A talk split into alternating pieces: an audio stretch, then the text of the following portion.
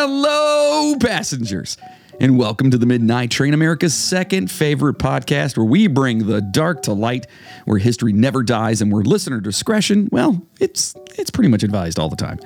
We dive into, make fun of, and joke about the creamy, creamy. it's a great It's a start. completely different podcast, bro. to the creepy and unsolved mysteries of the world, all while bringing you as much information on each topic as possible. Yeah, we are a comedy podcast. We make jokes and whatever, and poke, th- you know, fun at things. Uh, but things can also get pretty dark. So. The old joke and poke. eh? that's right, the old joke and poke because it's creamy. We already said that. You know. If you're not into that, no hard feelings. If you're new here, you're immediately taken aback by this. All right, and but if you listen, if you're new, hang on, see if you dig it, and then when you uh, when you do, you can go tell your friends about it. Uh, and for the rest of you who are new, hey, thanks for coming back. We definitely appreciate you. Uh, I'm your host, the conductor, of the cryptic Jonathan Sayer, and with me, it's Mr. Moody. yeah. The He's real back. reason everybody listens. The real what? The real reason everybody listens. That's that is that is true. That is true. Well, last uh, last time you were not here because uh, you said you had the flu, and it turns out that you were just really high, right? No, I think it was food poisoning actually. Yeah, food. What'd you eat? I don't know. I have no idea what it was from, but that's the only thing that I can think of. And unless you guys wanted me to do the show from the shitter, I don't think that it was. It's probably not the best. Uh, I don't think most of our listeners would even remotely doubt that we would do that. I mean, if the acoustics are fine, I mean, you would definitely tell I was on the shitter, though. You know, there's that There's the a lot of telltale echo in there, the telltale shitter echo of. uh uh, and then the courtesy flush every now and then. Yeah. Oh yeah, Yeah, yeah. absolutely. All right. Well, th- that note now we uh, we'll save the rest of the business stuff until the end. So uh, let's jump into this thing. Let's turn down the lights, adjust our seats, grab a drink, and let's get part two on the state legends. All right. But first, here's a toast to all you beautiful motherfuckers. I like toast. You like toast? I do. I like toast too.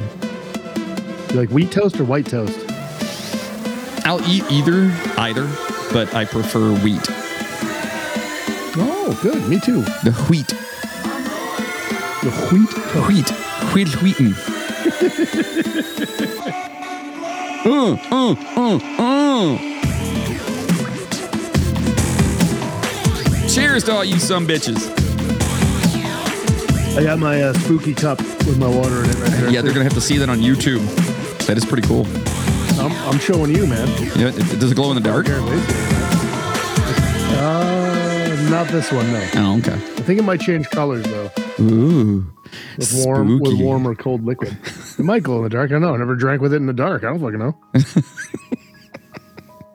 So we are starting off. It is part two, and you guys know how we're doing this here.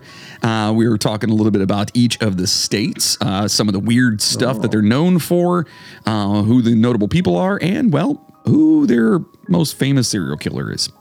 Seems like a fun time. Did you did you do exactly 25 last time? Uh, I believe so, um, because we're starting off with Montana today. Montana. Yeah, so I, I'm not going to sit here and like count it all out. Fuck is in Montana? well, I'm glad you asked. You see that, dude? I know how to segue. Nice I? segue. That was good. So, Montana, often called Big Sky Country, is a vast and picturesque state in the western United States, Oh. known for its stunning landscapes, including the Rocky Mountains and Glacier National Park. Montana offers outdoor enthusiasts abundant hiking, skiing, and wildlife viewing opportunities. The state's diverse geography encompasses expansive prairies, uh, dense forests, and pristine lakes. Its capital is uh, what's the state capital of Montana? Is it Helena? It is. Yay. Look at you. Don't fuck with me in capitals. That's it. And significant cities include Billings and Missoula. Montana and Mon- Montana Missoula. is renowned. Uh, renowned. God, I'm fucking up already. Jesus, is renowned for its cowboy culture, rich Native American heritage, and outdoor recreational activities, making it a destination for nature lovers and those seeking a more relaxed pace of life because it's out in the middle like of it. nowhere. So now the Guinness Book of that. Me too. I'd love to go out there. The Guinness Book of World Records recognizes the Roe River as the world's shortest river. Yeah. Okay. They have the world's shortest river in Montana. That's How, pretty amazing. Does it say how, how long is it? Um, it's uh, how long's a piece of string? what? I don't have that in front of me. I just Depends on how long you fucking. God damn it! You put that in there and you don't even say how long it is. I'm gonna fucking god. Damn it's it, this long. That's why I got to do all the goddamn work on the show. Oh, because when you do it, guy. it turns out like well, this. if you show up, maybe it- this wouldn't happen. Okay. Also, the, largest snowflake, yeah, R O E. The largest snowflake ever uh, observed was 38 centimeters wide, recorded in Montana on January 28th in 1887. Wow. That's big. Wait, how big? 38 centimeters. Holy shit! Yeah, that's like what is that? A foot? Uh, no, almost two feet. About about a foot and a half. No, Yeah. it's uh. Hold on. Now you got me. It's it's about it's a little over a foot. It's fourteen point nine inches. Yeah. Yeah. That, that's a big. big motherfucking snowflake. It's a big snowflake, dude. That's huge. Jesus, dude. A few notable people from Montana are comedian Dana Carvey. I love him. No. Gary Cooper and weirdo director David Lynch. Also, Wayne Nance. Uh, infam- uh, infamously known as the Missoula Mauler, he left a chilling mark on Montana in the late 1970s and 1980s. Operating in and around Missoula, Nance engaged in a horrifying spree of violent crimes that included burglary, sexual assault, and murder. What made him particularly like a particularly good, he- he's he's a good fella. yeah, he sounds like he's good. What made him uh, particularly elusive was his ability to blend seamlessly into the community, allowing him to avoid suspicion for an expe- extended period. His victims varied in gender, and the brutality of his crimes shocked the state. His criminal activities included not only the taking of lives, but also the infliction of fear and trauma on the local po- uh, populace.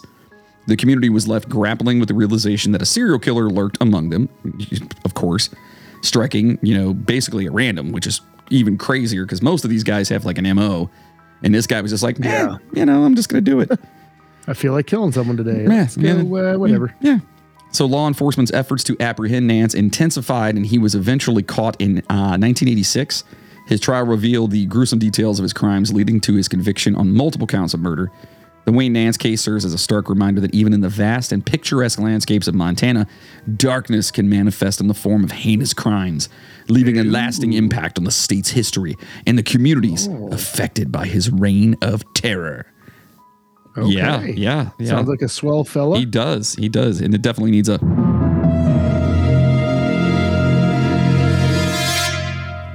So I, now uh, you're kind of I have the. some information on the Roe River. Ooh, how long is it? It is approximately 201 feet long.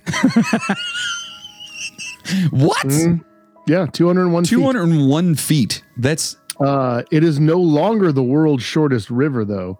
Mm. It says that according to the latest data, the shortest river in the world is the Reprua, flowing through the Gagra district in the Republic of Ab Abkhazia. Are these real only- places? Like, what are we talking about? I don't know. I, I- I feel like I'm playing. And I apologize if we have any listeners from, you know, the. Republic, The of Republic of Dis- Dysplasia, or whatever it is. Yeah. Display. uh, That's only 59 feet long. How, how can you call that a river? I have bigger puddles on my street than that. Like, what constitutes a river at this point? Like, don't know. That's I crazy. know. So now listen, Moody, you are kind of the king of the cryptids and uh, you know the guy with, that knows all about the legends and the cryptid legends and stuff like this. So I do. okay, do you Some- know some. anything about the Flathead Lake Monster? The flathead, I don't. I know of it. It sounds familiar to me, but I couldn't give you any information about it. Okay, well I'm going to give you some. that so would be great. One popular urban legend in Montana is the legend of the Flathead Lake Monster. Flathead Lake, located in the northwestern part of the state near uh, uh, Kalispell, is one of the largest freshwater lakes in the United States. According to local folk- folklore, a mysterious creature, often described as a giant serpent or lake monster, is said to inhabit the lake's depths. So it's like uh, it's like a Loch Ness monster type situation. Yeah, so it's a Nessie or a Bessie, or you know, I mean, we've all got them. Yeah, I just uh, I just pulled some uh, some info up about it. Go Yeah. ahead. I'm, I'm gonna yeah go for it. So the legend has been passed down through generations with reported sightings of a creature swimming in the lake. Descriptions vary, but standard features include a long, serpentine body and humps breaking the surface of the water. Sounds familiar. Some tales suggest that the creature is a distant relative of the Loch Ness monster from Scotland. Oh, it could be like you know cousins or something. Cousins, yeah, they're hanging out. You know, I mean, one He's of them got. He does have. He does have humps. yeah, I mean, one Is it a moved. girl? Are they lovely lady lumps? Uh, it might be. It might be. I mean, it, I don't think they named it as far as I can tell from my Uh, notes. actually, I'm just reading about that right now. It is lovingly called Flossie. Flossie. Flossie. Is that F L O S S I E? I hope so. It is F L O S S I E. Ah, all right, all right. So we got Nessie, Bessie, and Flossie. All right, And what do we got? What the hell was the one from uh, Lake Erie? that's Bessie. Is that Bessie? That's Bessie. Yeah, oh, I get them all mixed up. yeah. Well, you know, it's a big family. What are you gonna do? It is. Yeah. I mean, they're they're all cousins. Yeah. So now we're going to Nebraska, state out west here. All right. Okay. In the heart of the Great Plains, Nebraska boasts vast prairies, friendly communities, and a mix of rural and urban lifestyles. Its capital is what? Nebraska. Uh, it's not. Don't you dare look it up. Um, I'm not. I'm trying to think because like Well, it was a president. I'll give you that. I was gonna say you want you you instantly want to go to Omaha, but it's not. It's Lincoln, Lincoln, Nebraska. Lincoln, Nebraska. Good job. That's what it is. Omaha, however, is the state's largest city. Okay. Agriculture is a significant economic driver and contributing to the nation's beef production. Popular attractions include the Henry Doorly Zoo and the iconic Chimney Rock. Ooh, Oh, I've heard of Chimney Rock. yeah. So the birthplace of Kool Aid, okay, is here in Nebraska. Thought you were gonna go with Coolio. Would it be great if he was from Nebraska? in 1927, the ever popular juice drink Kool Aid was invented by Edwin Perkins in Hastings, Nebraska. They have uh, the biggest indoor rainforest. Um, they're uh, home of Carhenge, and if you don't know what that is, it's Stonehenge. I do know. I've seen that. It's Yeah. great. It's fantastic. It is amazing, and it's just cars stacked up to look like well Stonehenge. Yeah, yeah. they have a bunch of lighthouses, but no oceans whatsoever. What? Yeah. What the? F- just they I don't ask me any I have no idea, dude. And they have the largest mammoth uh, mammoth fossil on record is located in Oh. Nebraska. Yeah. wow. All right. The Godfather himself, Marlon Brando, you know, what a Santa, what a Santa. Super rich old guy Warren Buffett and good, and thank you, appreciate it. I've, I've been working on it for like the last week. Yeah. Oh, very good. Yeah. Very good. Warren Buffett's from there, and civil rights Oh. activist Malcolm X is from Nebraska. That I did not know. did not know that. That kind of, t- yeah, I was, yeah. And Nebraska's most uh, notorious ser- serial killer, Charles Starkweather. Okay. Oh, Starkweather. yeah. Embarked on a, yeah. Well, dude, remember the movie um, Frighteners? Where he's like, I got two Yes. more than Starkweather. Yeah. Yeah, Yeah. yeah. dude. Fright. Frighteners was good. Yeah, great was movie. That, was Frighteners? Is that Michael J. Fox? Michael J. Fox. Yeah. Yes. Yeah. Yeah. Great movie. If you guys haven't seen that, please watch it and let us know what you think. It's freaking amazing. And of course, It's it's from one. the mid 90s. So, you know, take it for what it is. Mm-hmm. So he embarked on a ruthless killing spree that terrorized the state of Nebraska in the late 1950s. Starkweather's crimes, committed between December 1957 and January of 1958, so not a very long time, resulted in the deaths of 11 people, including his 14 year old girlfriend, Carol Ann Fugate's family, like just disposed of the family. The brutal You and say 14. 14 year old girlfriend. Aye, sir. How old was he at the time? I'm I I don't have it here in front of me, but I think he was either Jesus, don't worry. I'll fucking look it up. I think he was 17 or 18. But back then, 14 was like you were getting married at 14. yeah. You know what I mean? And especially in Nebraska. born. He was born in 19. He was born in 1938, so he was 20. No, he was older than that. 38. This is 1957. Yeah, so he was. Oh, okay. So he's 19. 19. Okay. 19, 20. Yeah. Yeah. Which is still gross, by the way, folks. Super gross. 14, oh, 19 to 14. absolutely. That's super fucking gross. yeah. gross. But The brutal and senseless nature of his murder shocked the nation, and the stark, cold blooded demeanor he uh, displayed during the killings contributed to the chilling aura surrounding the case. Starkweather's rampage uh, began with the murder of a gas station attendant and escalated to a series of homicides, primarily targeting those who crossed his path. So he was just like, you came across him, he's shanking you. His crime spree also involved multiple car thefts and a kidnapping. The killing spree came to an end when Starkweather and Fugate, the 14-year-old, were apprehended. Uh, they were apprehended in uh, Wyoming after a high-speed chase. The impact of Starkweather's crimes extended beyond the headlines, influencing popular culture and inspiring various works of art. Renowned filmmaker Terrence Malick's 1973 movie Badlands drew inspiration from Starkweather's killing spree, portraying a fictionalized account of a similar uh, spree. Also, Oliver Stone's 1994 Natural Born Killers Natural born killers. There Yeah. you go. loosely incorporated elements of Starkweather's story, and uh, you know, kind of just putting his that. right in there. I mean, that that's, that movie's fucked. so something something that I found interesting.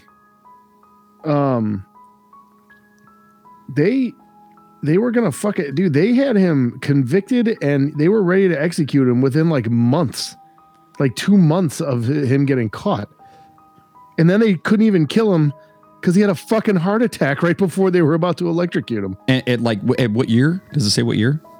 Fifty nine. Okay, so he was 21. Yeah. Yeah, I'm They going to. sentenced him to so they sentenced him to death on May 23rd, 1958. So that was like a month after they caught him, or a But couple was- months after they caught You him. didn't fuck around back then, though. You know what I mean? Like back No, then, they were like, and "Oh, you're were gonna- guilty." So not even a year later, they were they had him set for execution. Yeah, it moved That's swift. fucking- It was swift. Actually, hold on a second. Wait, what is this? Oh boy, he's I'm going, just trying to see. going down a rabbit hole. Oh yeah, he died. Yeah, June 25th, 1950. That was the when he was supposed to be executed. Yeah, fuck him. So the Starkweather Fugate case remains a haunting chapter in Nebraska's history, leaving an in, uh, indelible mark on the collective memory of the state of Nebraska. Good word. Yeah, indelible. Mm, Yeah, that's a good. yes. So now the legend here in Nebraska. Okay, and this is the One. Think- Nebra- is it another lake monster? this is not. I know they got a. Oh, okay, because they got a famous lake monster in Nebraska. No, this one- I can't remember what it is, but The Nebraska urban legend known as the Mormon Bridge Lady revolves around unsettling events tied to the Mormon Pioneer Overlook Bridge. Local uh, lore suggests a, a tragic incident led to the untimely death of a woman in the vicinity, and her lingering spirit is said to haunt the area. The community has shared chilling accounts of encountering a ghostly figure or witnessing mysterious lights, particularly after sunset. Particularly. Yeah.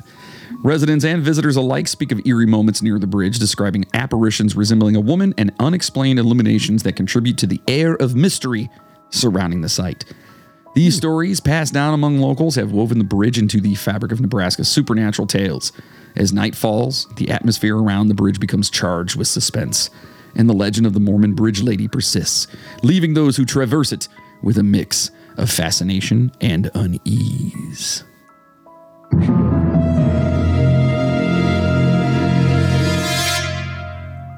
That's really loud. That's what I get from that. That's what I get.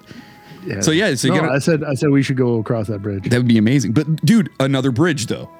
Like how many Yeah, times do we always, Always come bridges. across? There's like like everywhere in the world has just Dude, every every creepy episode we've done has had a bridge, regardless of where it's been, Yep. what country it is, what state it. It's always a fucking bridge. at least one. Yeah. At least at least one. So now we're heading down from Nebraska. We're going down. I believe it's south. I'm really I'm, bad at I'm actually looking forward to what you pulled up for Ohio uh, okay. Well, I guess you'll find out. like I hope I hope you didn't go with like the usual. Like I hope you found something good. we'll see. You'll see what I'm talking about. All right. So- Anyways, where are we at now? Th- We're going to uh, Nevada. Nevada. Nevada, or for those Vegas. That go up Reno. north, it's Nevada, but it's Nevada. Yeah, Reno. What else is in fucking? It was it Carson City's in Nevada. There's all kinds of stuff there. Yeah. Yeah, so yeah, all good stuff. it's a southwestern state known for its arid landscapes and vibrant entertainment. It's uh, home to the famous city of Las Vegas. Viva Las Vegas! Re- renowned for its dazzling lights and world class entertainment on the iconic strip. The state capital is Uh, fuck! I always get this one mixed up. It's not.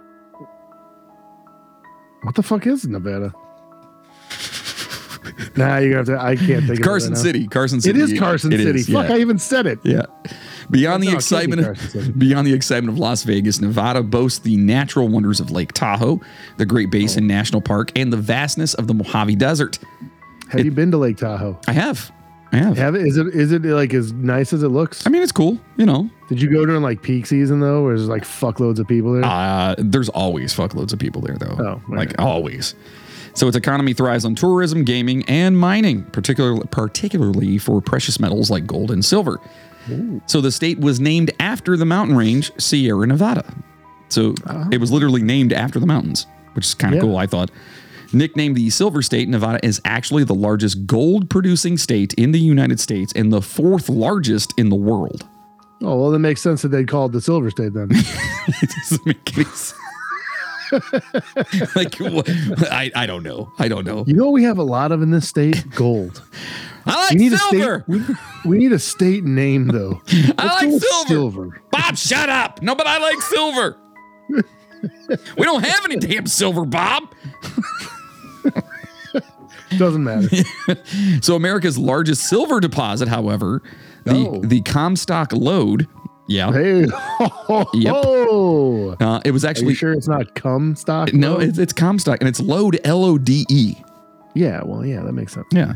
It was actually found in Nevada in 1859, which I would assume that's why they call it the Silver Oh. State. Yeah. It's still stupid. So from Nevada our tennis great Andre uh, Andre Agassi Oh, and a bunch of other people that I didn't have never heard of. So yeah. really? That's all you got for Yeah. famous people from Nevada? I mean, there was a bunch of like, like uh, just yeah, I just couldn't. However, there is Bob Chalmers. The fuck is Bob Chalmers? Well, he was the notorious serial killer who terrorized Nevada in the 1970s, and he stands out as a haunting figure in the state's Oh, criminal history. Chalmers. Okay, yeah, I get that guy. His gruesome spree included a string of heinous crimes marked by multiple murders and sexual assaults that sent shockwaves through the communities he targeted. Chalmers, You're not familiar with him. Yeah, I, I again, I found even like in the last episode. I know you weren't a part of that one, but I, dude, I found was so not. many different ones that we have to just do like uh, bonuses on, whether they're fuck that guy bonuses or whatever it is. It, we have to. There's just some. There, I found a 15 year old kid that murdered like a bunch of people because he was just like You know, hu- good, good huge. for good for him. You know. well, no, not really. starting, you know. no, no, not really. No, it's, it's bad. Uh, it's bad. uh, first of all, first of all, I don't know why you didn't mention that Kyle Busch and Kurt Busch were from Nevada. Gina Carano, Carano, she is from Nevada. Serrano, right? I don't know. K, it's C A R. She's the one that got like fired from Disney, and she used to be a like MMA fighter or some shit. Yeah, and then Serrano? I don't know how it's pronounced. I don't know. C A R A N O. This is why I didn't include them, Moody. This is why. Serrano's a fucking Serrano's a pepper. How do you spell it? The pepper? Yeah. I don't know with an S. Nope. No. I don't know. also, it's the last name of. uh It's also the last name of the dude from Major League, Uh, Pedro Cerrano. Yeah, Serrano. It's spelled with a C. Fucking Jobu. Yeah. No, it's not. Yes, it is. Look it up. I no. I don't like you. Uh, so this guy was just his ability to just elude authorities for a uh, for a period uh, added an, and you know an extra layer because he just kept basically avoiding everybody the, the uh, authorities. So the impact of Chalmers' crime reverberated long after his capture, leaving an, an, another indelible mark on the collective memory of the affected communities. The scars of his actions ran deep, serving as a stark reminder of the vulnerability that can accompany everyday life. Nevada, typically known for its vibrant entertainment scene and natu- natural wonders, had to confront the darker side of humanity through the chilling legacy of Bob, Bob, Bob Chalmers, whose name becomes synonymous with fear and tragedy. And like apparently, like it, wa- it was a big deal when this went down because it was like one of those things that didn't happen in the 70s out there. Even though the Yeah. 70s had serial killers I was everywhere. say, dude, that was like that golden age of serial Yeah, killers. that's exactly at least what it around was. here. Yep. Uh, also, just on a side note, the pepper is spelled with an S. Son of a bitch. Is it really? Yeah, but but Pedro Cerrano is a C, but it's also spelled completely differently than it's spelled completely differently than her name. So Well, it doesn't matter. I was half right. you're a half wit. This is true. So now the legend. In urban Oh, legends, yeah. Nevada boasts the captivating tale of the Blue Lady, a spectral Oh, presence this. Yes. that is said to linger within the historic confines of the Mizpah Hotel in Tonopah. No idea where that is. According to uh, according to local lore, the ghost is believed to be that of a woman named Rose, whose ethereal essence is said to haunt the hotel's halls. Reports of inexplicable occurrences and ghostly sightings have woven a mystique around the Mizpah Hotel, with visitors and staff sharing stories of encounters with the enigmatic Blue Lady. I think we talked about her when we did Creepy Nevada. We did creepy Nevada. I'm pretty sure we did. I don't know if I was around for that one. Or maybe we did the Hoover Dam and then that was associated with the Hoover Dam or something like that. That might have been when you We've done so me. many episodes.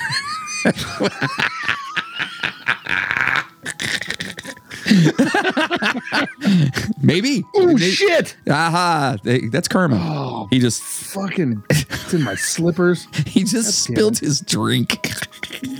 Oh, it's all over my. It's all over my kid's fucking. It's all over my bullets and everything. Look, it's all over my bullets and everything. I love that you know that reference. Fuck yeah, It's dude! a I love freaking that commercial. salsa I love that commercial, dude. So the legend adds an element of intrigue and mystery to Tonopah's landscape as the spectral presence of Rose continues to be a source of fascination and speculation among those who seek to explore the paranormal dimensions of Nevada's rich history. pants over here. Do you did you just dump that whole thing on yourself? Uh, like half of it, dude. It's like down my leg and went into my fucking slippers, man. Oh, I mean- slippers are wet. Karma's a bitch, bro. I'm just saying. Yeah, fucking. Oh, it's on the bed. Oh my god. Sorry, I'm just toweling off over here. But just keep going. Keep going. let's just make sure that everyone knows that you were just drinking water, correct? It, it was yes, it is water. Thank thank God for that. All right, now we're heading way out we, uh, west, uh, east. we're heading east and we're going to New Hampshire. New Hampshire. Yeah, it's a it's a pretty state. I like it out there. So nest, nestled in the uh, northeastern corner of the United States, New Hampshire is a state known for its uh, again its beautiful landscapes, including the White Mountains and idyllic lakes. The capital is what? New Hampshire. Hold on, give me a second. Uh, Ding, It's a weird one. It's- it's not- Ding, ding, ding, ding, ding, ding, is it ding. is it Concord? It is Concord. and go. Manchester is its largest city. New Hampshire embraces its New England charm with historic towns and vibrant fall foliage, uh, foliage, excuse me, uh, attracting visitors. The state is renowned for its uh, "Live Free or Die" motto and a robust tradition of town hall meetings. Okay, so the first famous alien abduction took place in New Hampshire when Midnight Really? Train alumni Betty and Barney Hill claimed Yeah, to have been gonna say, abducted. that's right. Yep, you guys remember that episode? If not, go way back. But like that, that was early. I mean, you don't have to because it sucks. But anyways, It does not suck. Shut your mouth. just ki- it's a joke. You're mean. God, I know I'm mean. Just ask my kids. Are you going to spill on something else on yourself? No, I don't think I'm gonna try to drink anymore. the cup is down. the cup is down. Remember earlier when I told you about a half hour thing yeah. might get interesting? Yeah, yeah. Is it kicking in? A little bit. So, Revolutionary War hero uh, General John Stark gave New Hampshire its famous motto. It's actually not just live free or die. It's live free or die. Death Die is hard. not the worst of evils. Live free or die hard. No, it's not. No? Death is not the worst of evils. Okay. I don't know. Yeah. Live free or or wait, what is it? Live free or die. Death is not the worst of evils. What's worse? Women. wow. I'm kidding, ladies. I'm kidding. I'm, I'm, totally uh, kidding. You can send all hate mail to That would be me. so the fifth sexiest president hailed from New Hampshire, and that would be Franklin Pierce. As per nerve.com, they literally Is that the fifth se- wait, I gotta see this guy. it's almost like being this the second best podcast. Franklin P- oh there he is. Let's see. Franklin P- Okay. I don't know, man. Yeah, he's the fifth. He was ranked as the fifth. He's got dumb hair.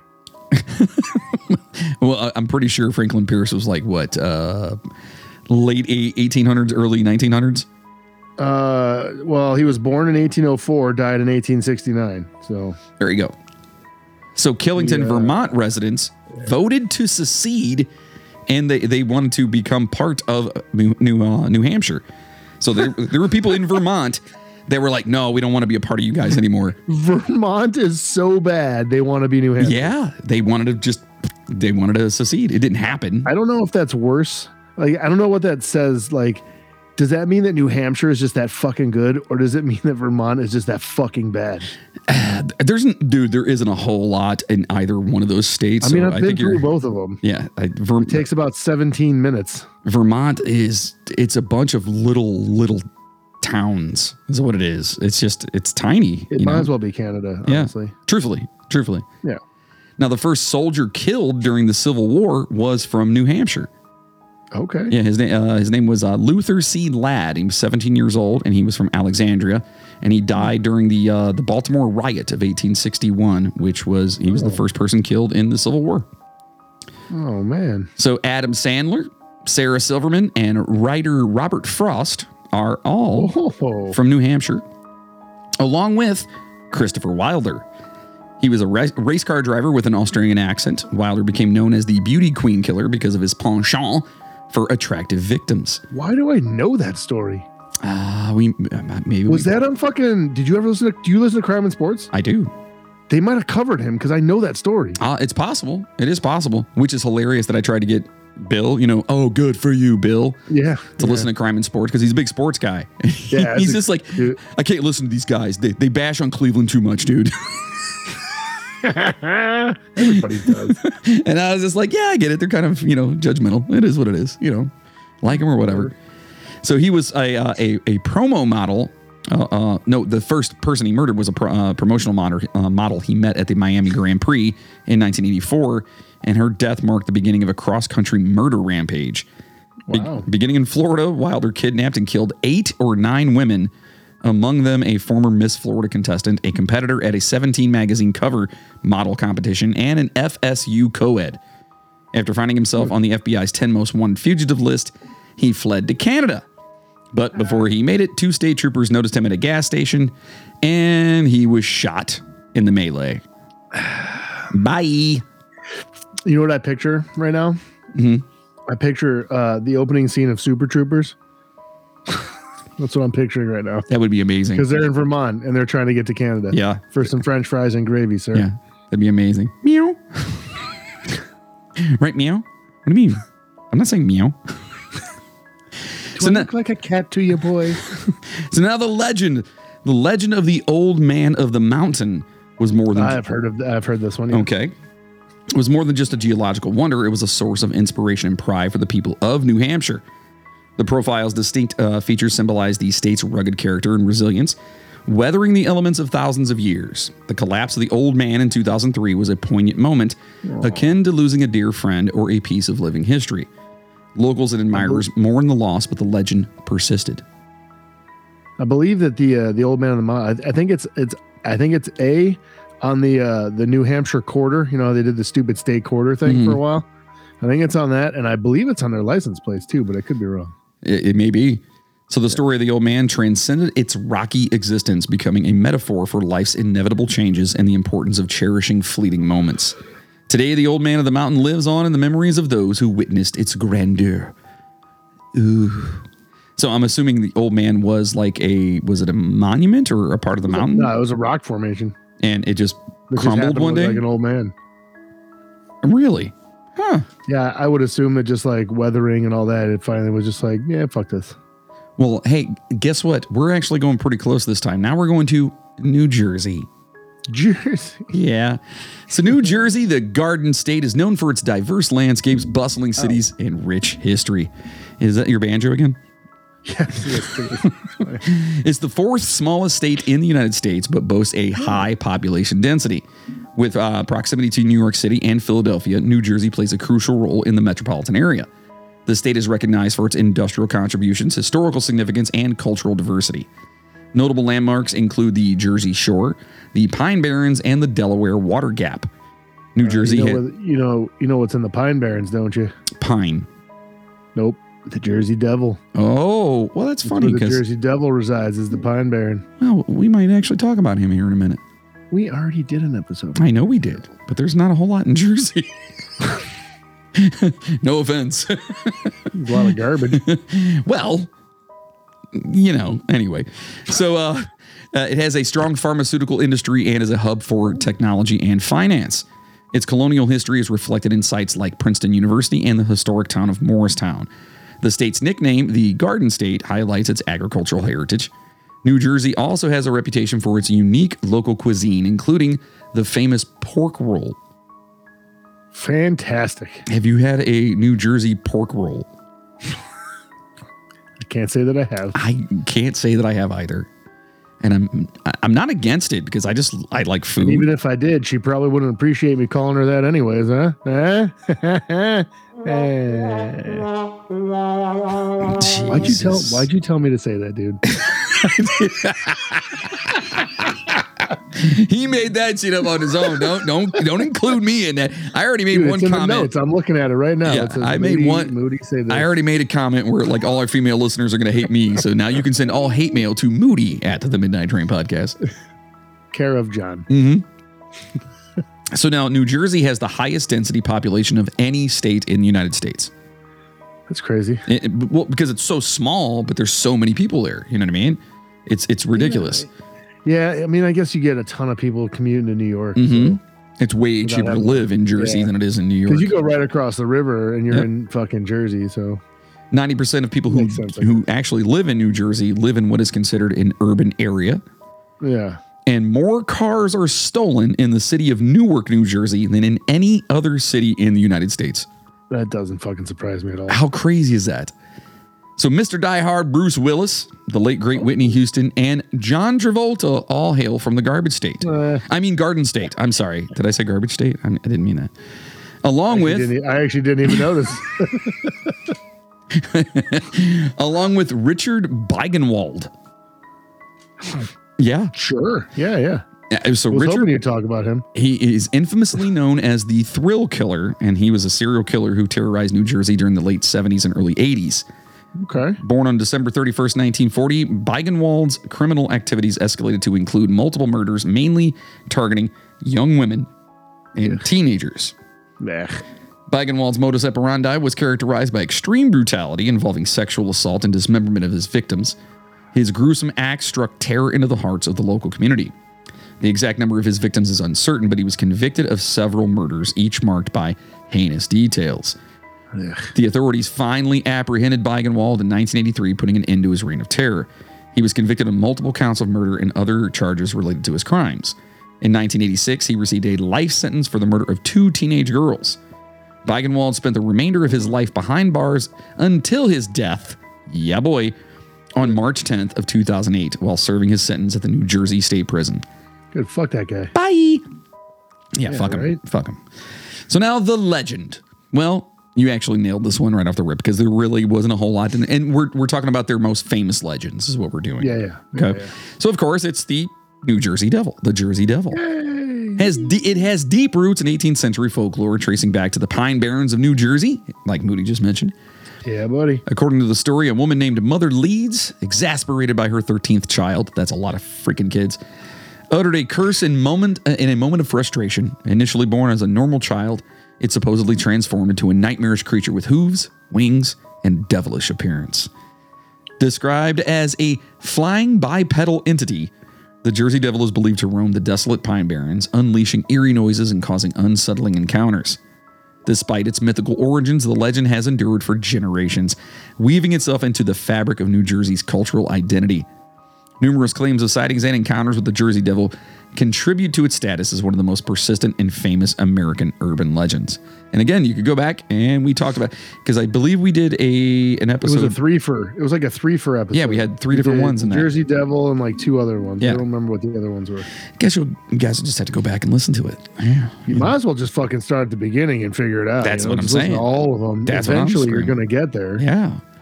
So now we're heading to New Mexico. Not old Mexico, New Mexico. The land One of of my favorite enchantment. Weird Al songs Wh- what is it? about New Mexico. What Albuquerque. Oh, yes, absolutely. Yeah. So it's the land of en- en- enchantment. Is a, a it's a state of rich culture and diverse landscapes, with its capital in.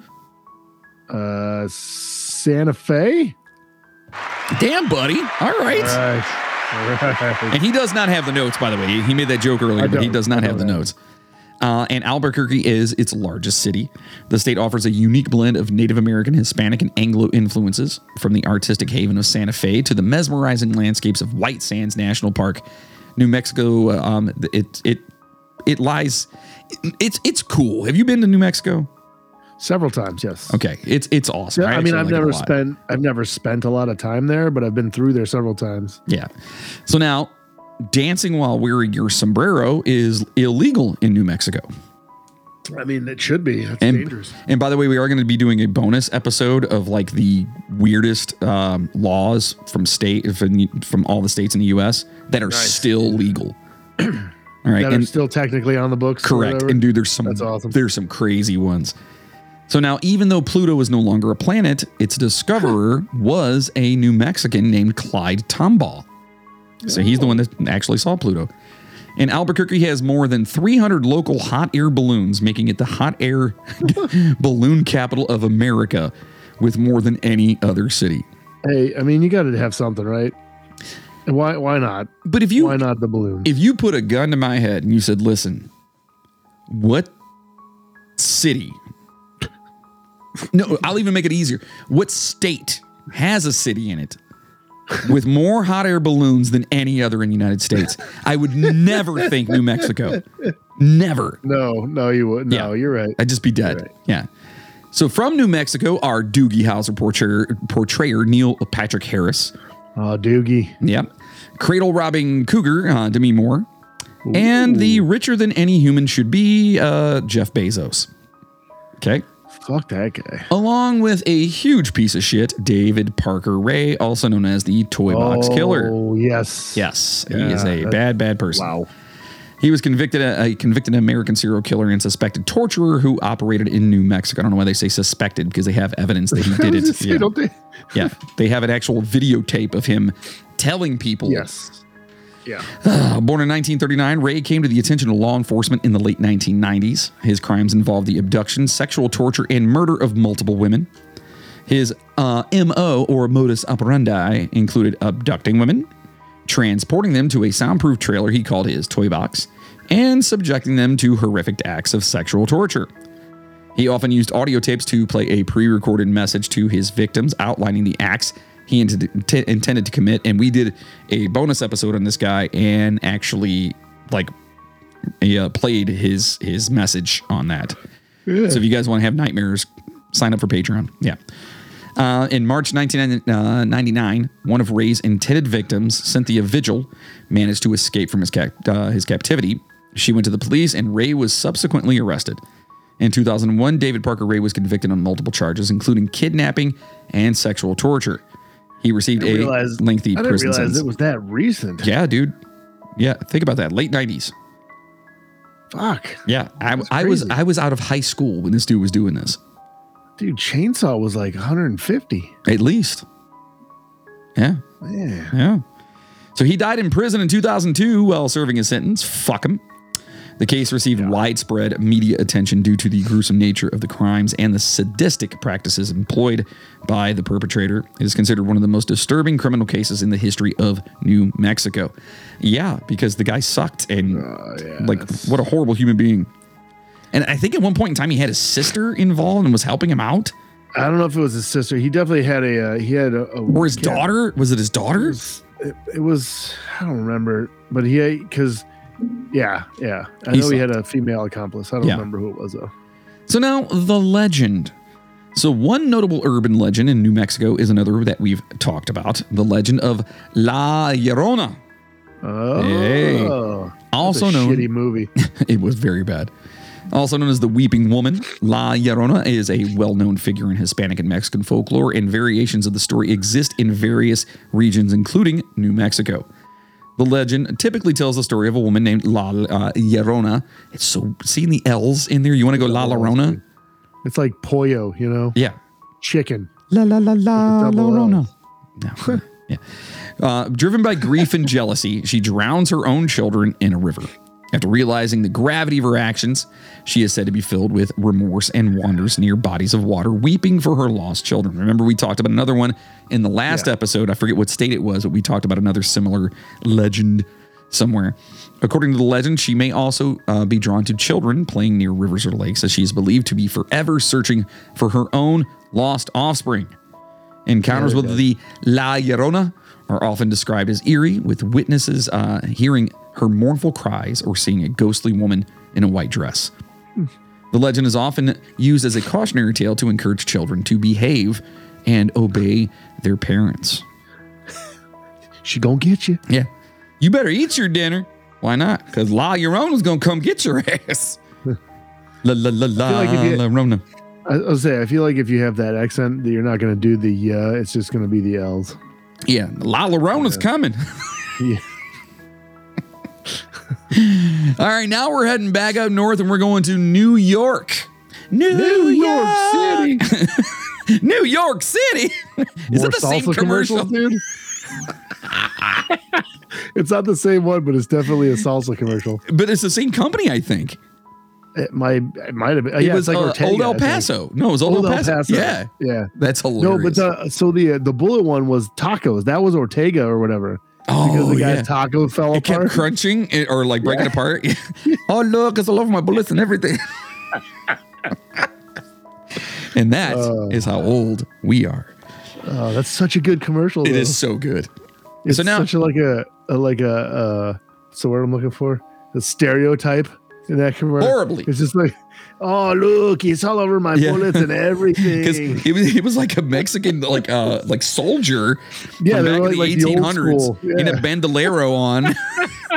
and as he's eating his taco, it just crumbles. He's like, "Oh look!" it's so stereotypical and bad, but funny. It's funny, and you guys know how we are. If it's look- funny, it's worth it. I'm gonna have to look that shit up on YouTube. It's something. so good. I'll have to post it so people can watch it. So, New York, the Empire State, is a diverse tapestry of urban brilliance and natural wonders. The iconic skyline of New York City, cultural mecca and financial hub, contrasts with the tranquility of the Adirondack Mountains and the enchanting Finger Lakes, which I love all of those places, by the way. the enchanting Finger Lakes. Have you been to the Finger Lakes? I have not visited the Finger Lakes. No, It is. It's awesome because like there's just wineries everywhere. The wines are not, and, and, and no offense to anybody, but they're not I like. I great. don't drink. I don't drink wine anyways. I mean, if you like white wine, they're pretty good, but like I their like their reds are not. Mm, if you want good reds, you got to go out to Napa or Right. over to France or Italy or whatever. You know what I mean? But yeah. So Wine sucks. I'm sorry. say what? Nothing. Did you say wine sucks? I did. I not did suck. Wine is awesome. Good wine is awesome. Bad wine is bad. So now the state capital would be what, Moody? Uh, New York. New York is uh, Albany. It is Albany. Yeah. You're Most pretty good on these, say- buddy. Most people say New York City. It is not New York City. Yeah. Well, Albany bridges the gap between the bustling energy of Buffalo and Rochester and the hidden gems scattered throughout the state. Buffalo is about such a shit pile, dude. I'm so sorry. Rochester. They're the same uh, city, If basically. you if you live in Buffalo, I am I am I apologize, but your city is fucking awful. It's so bad. Rochester is just Buffalo light. Ro- yeah, Rochester ain't great either. Yeah, you know what I mean? And, Like, I mean, they're, they're pretty close to each other. And don't get me wrong, I've had some fun times and like hung out in both of those places. But yeah, it's not great. And you guys know it's not because it gets your winters are fucking brutal. fucking Buffalo, Ooh. You're so upset about Buffalo. dude. I, I've never ever once like been through or to Buffalo and been like, eh, it's not too bad here. It's always like as soon as like you hit the fucking city limit, like it just like everything gets sucked out of the air. It's just like depression. Like you just feel like you want to fucking die. And then you're like, oh yeah, it's because I'm fucking driving through Buffalo. Hey, the Bills did pretty well this year, though. So I, I got to give them that. I'll give Their them- fucking stadium's like 10, like 15 miles outside of the city. That's how much they hate it. They can't even stay in their own fucking city. They put the football ah. stadium like 30 miles away. And you can send all hate mail to Moody at the Midnight Train Podcast.com. Yeah, I'll take it. Fuck it. I don't care. So more than Buffalo. 800 languages are spoken throughout the city of New York. That, 800. make, that makes that makes sense. Um, in New York, honking your horn is illegal. Think about that for a second, because that's all anyone driving a That's car does. do. That's uh, I did that while I was there, and some Chinese guy, and I'm, I'm literally Chinese dude, was walking across the street, and I was beeping the horn because everyone else was, and I was joking around, and I like I beat beat my horn, and the kids were with me, and all of a sudden he looks around and goes, ha ha, beep beep beep, like that's what he did as he's walking in front of us. He's like, ha ha, beep beep beep. Yeah, it's just it, it's That's it's weird. awesome. New York is weird. Um, homeowners can I hate New York. I, I do. I, New York New York. I can't deal with New York City. City? man. No. dude. Uh, uh, the, The, thing with state overall, the state is great. well, the city is it's people. They're just busy. They got shit to do. So if you can't handle that, then you're you're you're not gonna get along in New York at all. You know, like to me, I go there and I'm like, It's I always got shit to do. So that. It's just like I, I I can handle people being like that, but I just like I can't handle like people. in general. Well, well, that's like that's anywhere. too fucking many people. well, there are too many people for sure. It It's is just like- packed.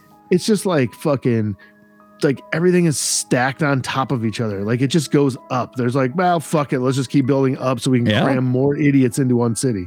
And uh, a one bedroom apartment goes for I think like twenty two hundred dollars a month. Probably on the cheap end, dude. Yeah. Like it's ridiculous, Yeah, man. Like it's people crazy. Are paying like thirty million dollars for like a floor in a building to call an apartment Mhm. or whatever. It's fucking dumb, Yeah, dude. it's- like it's crazy. don't- I, couldn't. I can't. I can't. Every time I've been, to, I've had some good times in New York. Don't get me wrong, New York City. Oh yeah, Like there's some cool spots. Uh, you know, you've been there plenty Mhm. of times. But like, dude, after like eight hours of hanging out doing cool stuff, it's like, all right, this city's stupid now. it, it, it can be a lot. It can definitely be a lot. But uh, did you know though, if you could afford a home in New York, you can actually request free trees from the state. That's pretty sweet though. Yeah, that's awesome. I I, I But if like, you're in New York City, where the fuck are you gonna put it? you're not like Exactly. But out like if you're upstate or whatever, you can literally be like, I want some, I want trees to plant, and they will give them to you. I mean, if you're upstate, there's probably plenty of fucking trees anyway. Yeah, but I mean, you can always plant more, I guess. I don't know. And New York City That's is home to uh, Albert Einstein's eyeballs. yeah, his eyeballs are in a museum there, so That's pretty sweet. that's fun. So now, obviously, there are a slew of famous people from New York, like uh, Lady Yeah, Gaga. There's a couple. You know, Al Pacino. Hey, you talking to me? Hey, that guy. And Tupac That was Robert Shakur. De Niro, you asshole. Oh yeah, that was, wasn't it? Jesus Christ. Also, and you guys probably all know this guy, David Berkowitz, Oh yeah. aka the son of Sam. The son of Sam, also known as the 44 caliber killer, was a serial killer who terrorized New York City during 1976 and 1977. His real name is David Berkowitz. Berkowitz's crime spree left six people dead and several others injured. The killer targeted young couples parked in cars and often used a 44 caliber revolver. And if you get a chance to watch the really uh, I'm going to say stupid documentary where the guy claims that he didn't do it, that David Berkowitz was not like the murderer or whatever. It's it's super crazy, and that they What the were hell is, I don't think I've seen that. no, it's What's it called? um oh shit, it's on Netflix, I think. He's he's trying to like prove that he didn't do it. More so that like it wasn't him or it wasn't just him. That there was like a like a big. Was a uh, group or something. Yeah, it's dude, it's it's crazy. You gotta watch weird. it. Yeah, and the, the guy's full of shit too. And he's like, if you take this letter and you move it to the are. to the right, and then you flip the H upside down, it points. Oh, it's one of those Yeah, things, dude? Yeah, it's it's ridiculous. He he's like Da Vinci Code and the whole thing. Yeah, it's just creating shit out of nothing. You know what I mean? Like, so uh, Berkowitz was captured in uh, 1977 and later confessed to the shootings. He claimed that a neighbor's dog, which he believed was possessed by a demon, had commanded him to commit the murders. Yep. His arrest brought an end to one of the most infamous and fear-inducing crime sprees in New York's history because Because he didn't really have any mo either. He just he would walk up to people car, cars and shoot them. it was couples though. It was usually couples he was going after. So if there was two people, a guy and a girl in a car, that's who he'd fire off.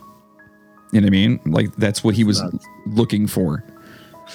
Like, dude, I'd be like, "Sorry, babe, we ain't going anywhere tonight. Fuck that shit." There were women dyeing their hair and wearing wigs in New York Yeah, because so of shoot. this guy because they were afraid that he was going to get because he had like a a certain I don't know if it was blondes or brunettes, whichever it was. The opposite. Everyone was like changing their hairstyle and like it's like Yeah. how about fucking stay home? Just stay home. You don't have to go out and see freaking Billy down the street. Stay home.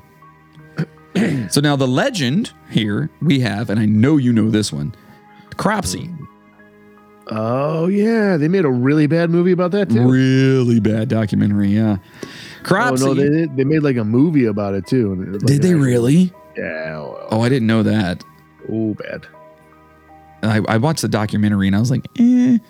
Yeah. So it's a term that has been associated with an urban legend and a documentary filmed related to a series of child disappearances in Staten Island area of New York City in the Staten Island. uh, yeah, you, you get it. The legend tells of an escaped mental patient known as Cropsy who is said to lurk in the woods and kidnap children. The legend gained traction in the 70s and 80s, fueled by parents warning their children about the mysterious figure. However, the Cropsy legend took an uh, a more chilling reality when it became connected to a series of actual disappearances in the area. Right. That's right. Yep. So it started off as like just a boogeyman You know, be careful. And then it's like, oh shit. And then kids actually started getting Yeah. taken, and they were like, "We fucking told you, bro." yeah, we weren't lying. Mom and dad don't lie. No. So the documentary film Cropsy, released in 2009 and directed by Joshua Zeman and Bar- uh, Barbara Brancaccio, I'm Oh. sure that's her name, explores the urban legend and the true crime elements surrounding di- the disappearances. The filmmakers investigate the cases of missing children and the influence of the Cropsy legend uh, of the community. The actual perpetrator in some of the cases turned out to be a guy by the name of Andre Rand, a Yes. former worker at the Willowbrook State School, a facility for individuals with intellectual disabilities. Rand was convicted of kidnapping and murdering two children, Jennifer Schweiger and Holly Ann Hughes, in the 1980s. While Rand's crimes were not directly linked to Cropsy in the legend, the documentary examines the unsettling overlap between urban legends and real life crimes. So now it's worth noting that Cropsy serves as a thought provoking uh, exploration of the impact of folklore on communities and how real life events can sometimes become intertwined, like they overlap, you know? Yeah. And it happens often, man. I mean, that's that's why I wanted to do this episode because everyone has these own their their legends and stuff, but you also have like you've got what is considered to be a legend and um not made up, but it could potentially be not real. And then you've got Right. real murderers, you've got real killers, you've got real people out there, and sometimes, yeah, they they kind of overlap each other, you know. Yeah. So now we're heading down to North Carolina. Woo! Carolina. I love North Carolina. I would. I haven't, spent, I haven't spent much time there. I would move there. That's probably the state I would move to first if I moved out of Ohio. Really? Yeah, I love it down there because it's not too hot and it's not too cold. It's like just better Ohio. yeah. That makes sense. Yeah. So North Carolina, the Tar Heel state, is a southern gem characterized by its diverse landscapes, from the majestic Appalachian Mountains to the serene Outer Banks along the Atlantic coast. Um, the state capital would be Uh, do do do do Carolina. do do do. North Carolina is. Fuck is it? Raleigh? Hey, good job. Thanks, buddy. Stands alongside vibrant cities like Charlotte and historic towns such as Asheville, known for its rich history. North Carolina played I was a say Charlotte, but I decided not. to. good good job. North Carolina played a pivotal role in the civil uh, civil a pivotal role in the civil war War and the Civil War. Shit.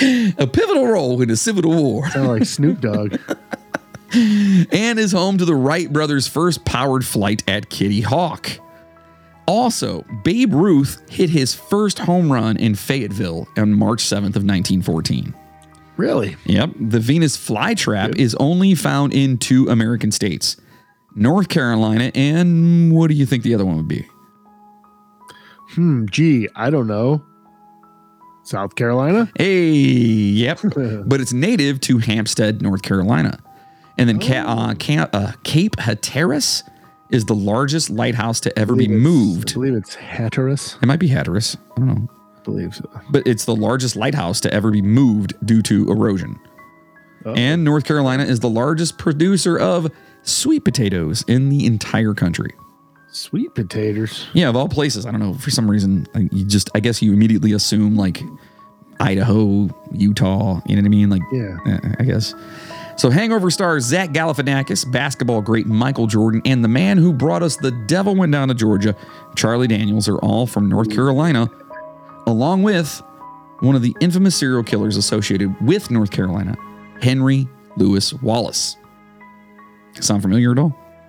Uh, the name, yes. I don't. Okay. I can't remember. Well, he operated. definitely sounds familiar. He operated in Charlotte, North Carolina during the early 1990s.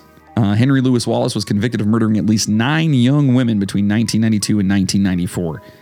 His victims were often women he knew personally, and he worked for a moving company during the time of the murders. Wallace's modus operandi involved, of course, sexual assault and strangulation. He was arrested in 1994 after one of the surviving uh, victims provided crucial information to the police.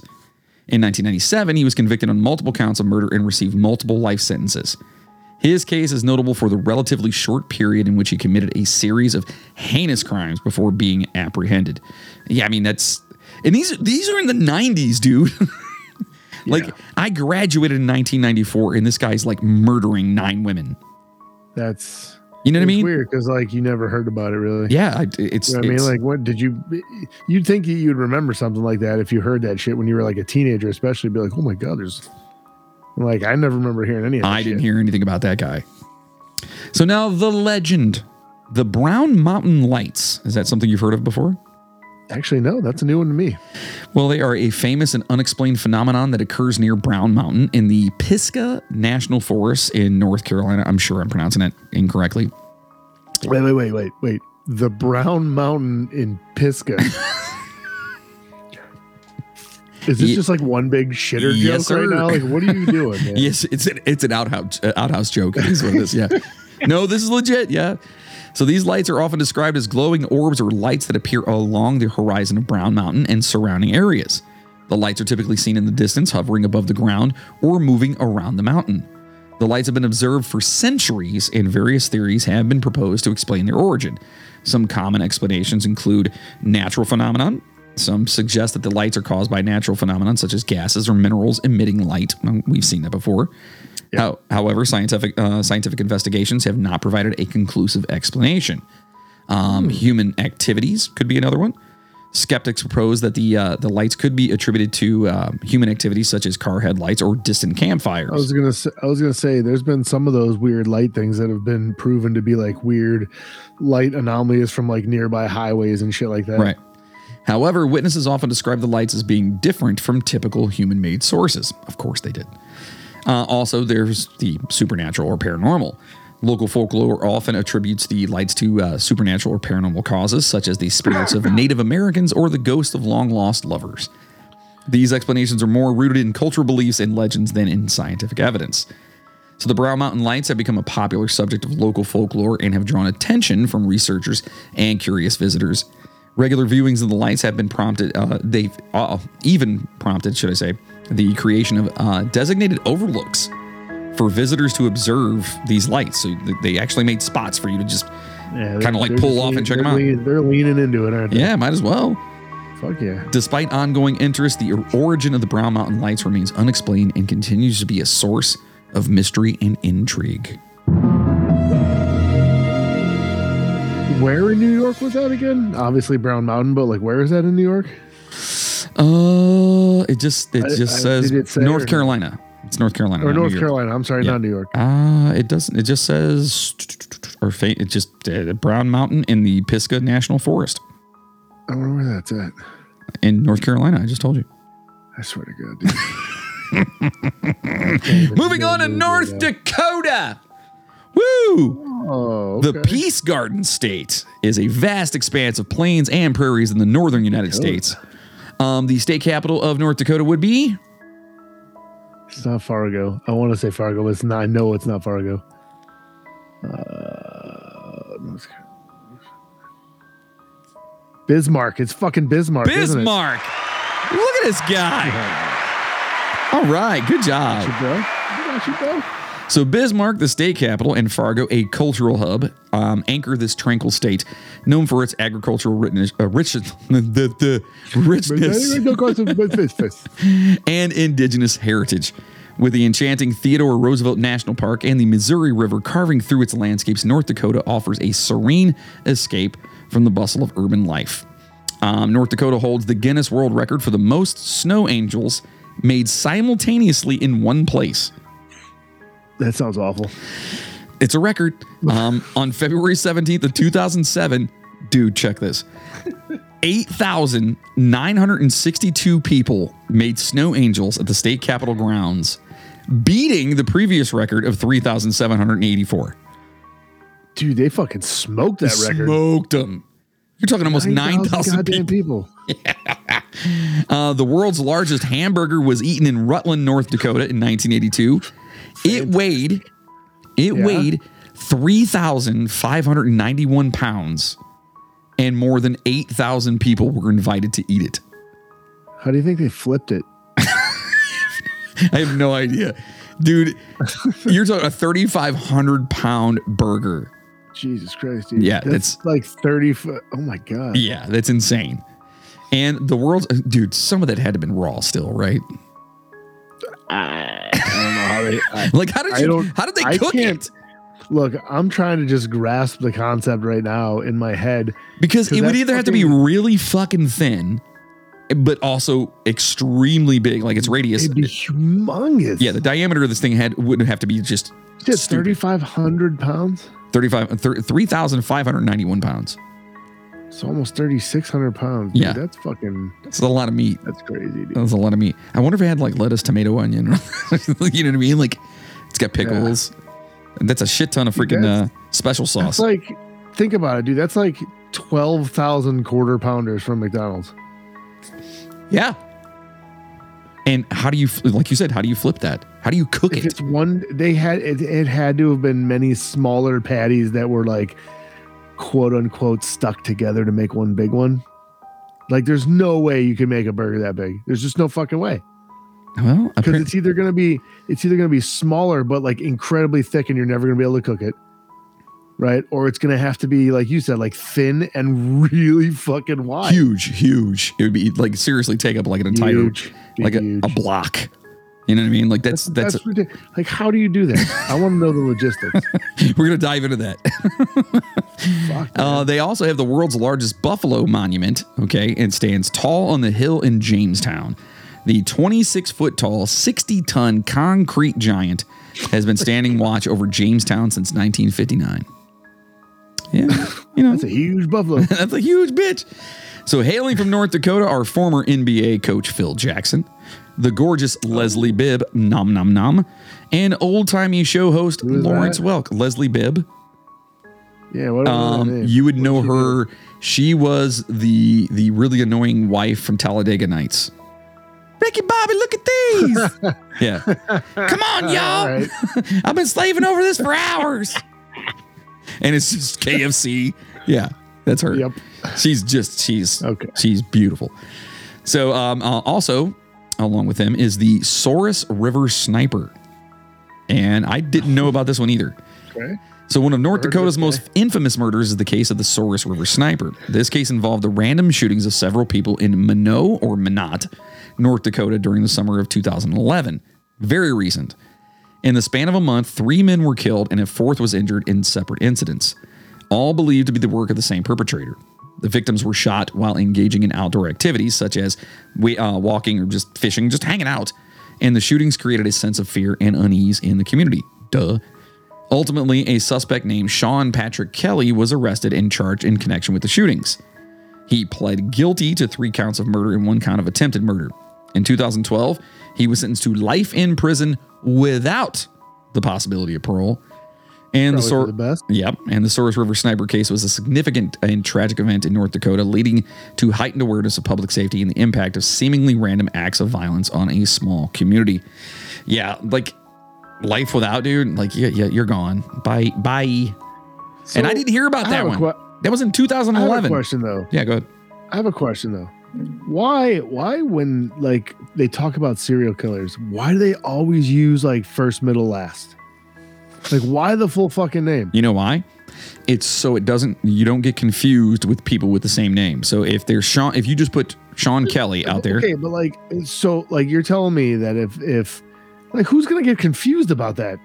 Like clearly like you would know if that was your buddy Sean Kelly, right? Like you would know that. And then other people it doesn't fucking matter Yeah, because but if you if, I you're going for Sean like in- and I live in Ohio, it's clearly not the Sean Kelly I know. Yeah, but if you're going in for like a job interview and they go to look you up and it's just Sean Kelly, you know what I mean? Like, so then they would see that the real the other Sean Kelly's got life without parole. it's a news thing. It's just they've all they've done that ever since. I, I believe the first one was uh was it Lee Harvey Oswald? It was stupid. But that's why they John do. Wilkes fucking Booth, bro. Yeah, but well, uh, yeah, I don't know. I, I I don't know if that. I think that was done after the fact. That's something we could look What? into. Who knows? You know. It's just it's just weird because like I mean aside from like what like Ted Bundy and like fucking there's like three other people that just went by first and last name and then like everybody else is like it's full name, dude. I actually I actually know Ted Bundy's middle name and I can't remember it. I can't remember off the top of my head right it's now. It's just like but no one calls him that. It's just Ted Bundy, right? Right. but like Well, because they they they kind of like I don't know.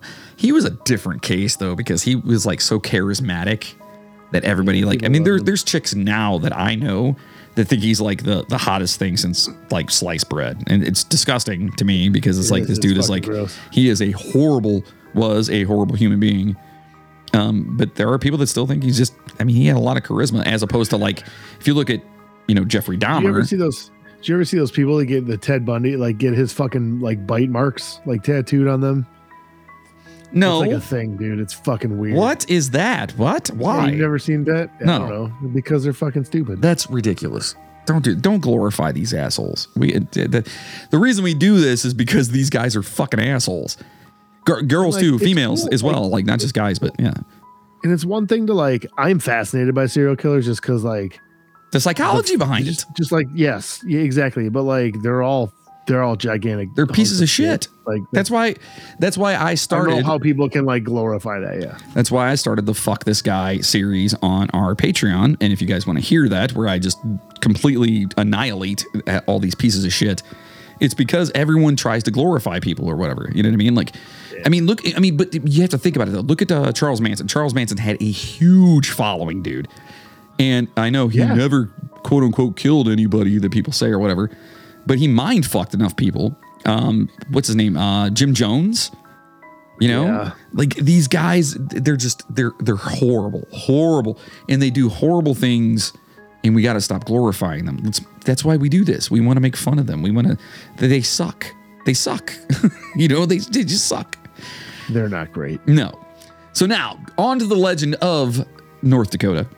Oh. One notable urban uh, legend associated with North Dakota is the story of the squaw hopper. I've uh, I've heard of this. I don't know. I, I don't know what it is though. Okay, well, the legend revolves around a mysterious creature said to inhabit the Turtle Mountains in the northern part of the state. According to the legend, the squaw hopper is a large and elusive creature that has been spotted by locals over the years.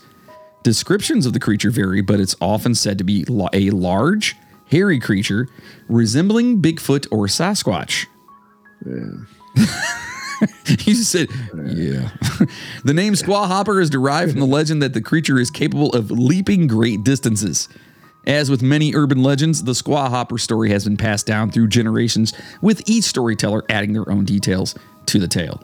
While the legend is not widely known outside of the local community, it serves as an, an example of how folklore and mythical creatures become woven into the fabric of a regional culture. That's like the ninth time you've used the term woven into the fabric woven, yes, into the fabric. I mean, It's it's kind of stupid. you, you you weave something. I mean, I could weave you a tail. it's unbelievable. All right, on to Ohio. All right. Hey. The Buckeye State is a diverse and historically rich state located in the Midwest, uh, where we are right now. Columbus is the state capital, and uh, I'm not even going to ask you that Oh, one. you weren't gonna let me guess that one? no. Shares the spotlight with cities like Cleveland, Cincinnati, and Dayton, Ohio. And uh, it boasts a blend of urban excitement and natural beauty with the shores of Lake Erie to the north and the Appalachian, Appalachian, damn it, Appalachian foothills in the south.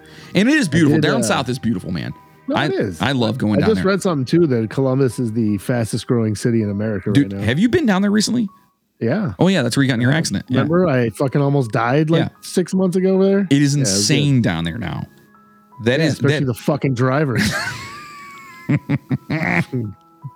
they do suck at driving. Yeah, just well, for real. yeah. it's bad. So bad. Akron. They're bad up here, but it's worse down there. Yeah, well, they're everywhere, dude. They're just dicks. Everyone just drives like assholes now. It's because the phones. Get off your fucking phones. That's it. Just get off your phones. Agreed. Stop it. So Akron was the first city to use police cars. Ohio has the yeah, yeah the, they were the first city to actually use that.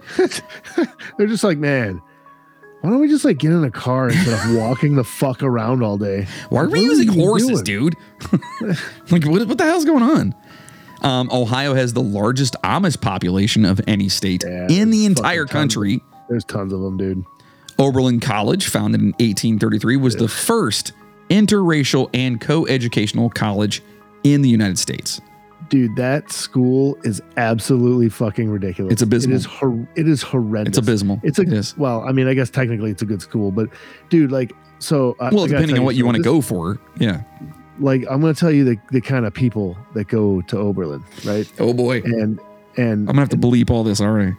no, no, no, no, no. It's just a, it's a it's an anecdotal tale from a buddy of mine about Okay. a friend of his. All right. So as you know, I I worked most of my life in restaurants. Hmm?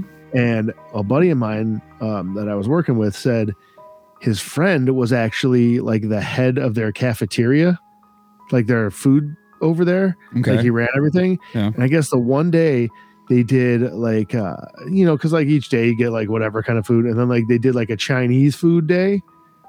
And the students fucking basically picketed and got this dude fired because it wasn't authentic Chinese food and they were calling it Chinese food because it was like American Chinese food. yeah, They got this dude fucking fired because That's that. Oberlin. Yeah, they're very, very, very. When I say that they're, and this is not political in any way. I'm not. We we don't do that here. But it's very, very liberal. Like very It's a liberal arts college. Yeah, like, that's- very. So I mean, but it's a great school from what I hear. And to be honest, that town survives because of that Oh, yeah. school. oh yeah. You know, if it wasn't for that school, it's one of the most expensive Nothing. schools in the country. Nothing. There's nothing else out there. Yeah, it's just it's it's crazy when you go there and go to the town. The town's super small too. Like it's not a very big town in any way. And then you go out there and it's like, wow, this place is super expensive.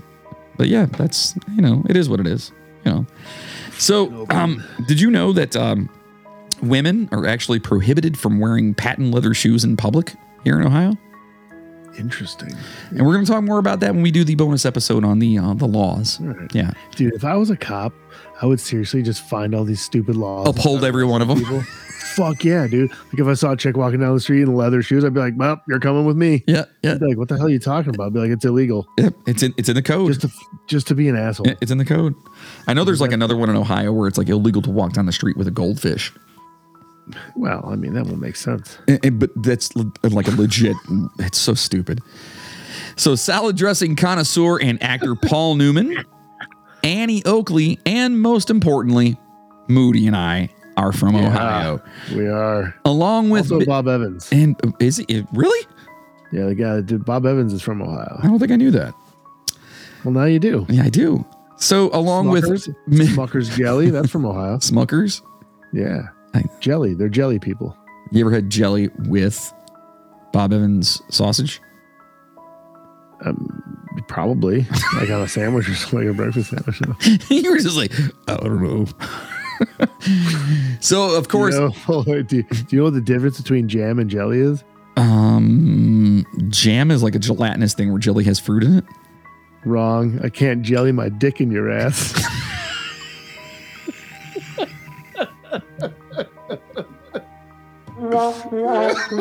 Son of a bitch. Wee. Son of a bitch. Ah, off the rails we go, folks. off the rails. But you know who else is from a Cleveland or from Ohio, should I say, is the Cleveland torso murderer. We've talked about this guy. Oh, we did. We did a whole episode. a whole episode on this guy. So during the 1930s, in case you didn't know, and if you want to go back and hear the whole episode, it's pretty crazy. And I personally feel like they know who did it, but whatever. Uh, a series of gruesome murders took place in the Kingsbury Run area of Cleveland. The victims, often drifters or individuals living on the fringes of society, were decapitated and dismembered. The killer was never apprehended, and the case remains one of the most notorious unsolved mysteries in Cleveland's history. We actually have a museum dedicated Yes. to that. Yeah. Um, the legend of the Cleveland torso murder has since taken on a more sinister and mysterious aspect, with various speculative theories and additional details added over the years. The story has been the subject of books, documentaries, and local lore, contributing to its status as a haunting and enduring aspect of Cleveland's history. And like I said, we know who it is, and got to go back and listen to the the, the episode because Yeah, it seemed pretty obvious if I remember correctly. exactly. It's just because he his what was it? His dad or his uncle was a higher up or some shit like that, like a, a lawyer. I can't. Yeah, I don't remember. it was whole story, ridiculous. yeah, it was. All right, so now the legend from Ohio, All right, what'd you go with, bro? Satan's Hollow. Oh, Yeah. okay. This creepy drainage tunnel is often referred to as the tunnel to hell, and is reportedly a site where Satanists come to sacrifice animals to the devil in a hidden altar room. Although the tunnel is technically private property, it hasn't stopped paranormal enthusiasts from coming to explore. Videos from those investigations showed satanic symbols painted on walls, strange voices, and growls coming from deep within. And many have claimed to see a demon called the Shadow Man. Oh, that's creepy. I didn't know about this one, dude. So when I was doing the research, I was like, what the fuck is this? Where is that at? Like it's down south somewhere. And, and I wish I God I would have put that in here. But it's it's down south in Ohio somewhere. But it's it's, it's basically on somebody's private property. But people are constantly going there because it's supposed to be the tunnel to hell. that dude's so pissed off right now. He- dude, if he was smart, Like, he would get the just, goddamn drainage tunnel, you sons of bitches. Get off my property. if he was smart, I would be charging people. Yeah, right. Be like, yeah, it's five bucks. Go ahead and go check it out. See if you hear a demon or whatever. Like, Something, put put like a wall up, but you got to pay to get there. yeah, like I just made five bucks off your dumb ass, you know, whatever. I'd pay it. So now moving on to Oklahoma. Oklahoma, the Sooner State, is a tapestry of diverse landscapes, ske- uh, stretching from the rolling plains to the ancient mountains. Oklahoma's, uh, uh, damn it, what's their uh, state capital? Uh, Oklahoma City. Damn it. I, I kind of fucked it up because I led into it with that one. Yeah. Right. It is the state capital, so I got to give you that. But that's all you get. And then t- it's, the Tulsa is also there, which is a cultural hub, anchor a state rich in Native American he- heritage and cowboy lore. The remnants of the historic Route 66, picturesque lakes, and the rugged beauty of the Wichita Mountains, a wildlife refuge, contribute to the state's unique charm. Um, the bread twist tie was invented in Oklahoma. yeah. Okay. The shopping cart was invented in Oklahoma. Well done, Oklahoma. Yeah. And, well, hold on. The nation's first parking meter was installed in Oklahoma in 1935. Fuck you, Oklahoma. exactly. And the first Girl Scout cookie was sold in Oklahoma in 1917. All right, you're back in my good graces. That's what I'm saying. A few well known individuals from Oklahoma are heartthrob Brad Pitt, Ooh. the man whose own shadow is afraid of him, Chuck Norris, and country crooner Garth Brooks. Also, Oh, right. the Girl Scout murderer. One infamous Okay. murder. Yes. Do you know this one? I do. This case uh, in Oklahoma, the uh, Oklahoma Girl Scout murders, uh, it occurred in 1977. So three young girls. looking into doing an episode on this. We we were supposed to. I don't think we ever touched on it right. because it's a fucking crazy case. Yeah. So the three young girls, Lori Farmer, Denise Milner, and uh, Michelle uh, Goose, I, want to say it's Goose, were brutally murdered at Camp Scott, a, scout, a scout camp near Locust Grove, Oklahoma. The victims, who were between the ages of 8 and 10, ugh, Ugh, were sexually assaulted and killed in their tent during the night. that just makes it way worse, dude. Yeah, Like it's bad enough you're killing little kids, but when you ah god, it's rough. It's rough. The case gained national reten- uh, attention due to the shocking and tragic nature of the crime. Gene Leroy Hart, a local man with a criminal record, See? Right. I told you why they do that. Was arrested and charged with the murders. However, the trial resulted in an acquittal for Hart. And the case remains officially unsolved. So we definitely have to jump on this one. Yeah. I forgot about that. Yeah, we got to jump on this one. Despite the lack of conviction, the tragedy deeply affected the victims' families and community and the Girl Scout organization. The case is often remembered as one of the most haunting and unsolved crimes in Oklahoma history. Now, I remember like hearing all about this in like different podcasts talking about it. It's Yeah. it's it's crazy. And yeah, the it's- dude got it's off. Still on our list, I think. Here. Well, I mean, he, he got off because it was all circumstantial evidence, and this is 1977. There was no DNA, which is weird. That they, I wonder if they still. I'm sure they still have the DNA. We we got to we got to do that episode. So now th- uh, the legend. Okay, let's hear it. One well-known urban legend from Oklahoma is the story of the spook light or hornet spook light.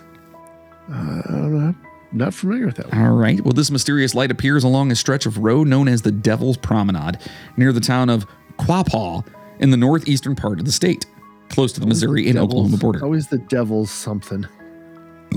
I heard, uh, I, I saw It's always the it's always the devil's something, you know.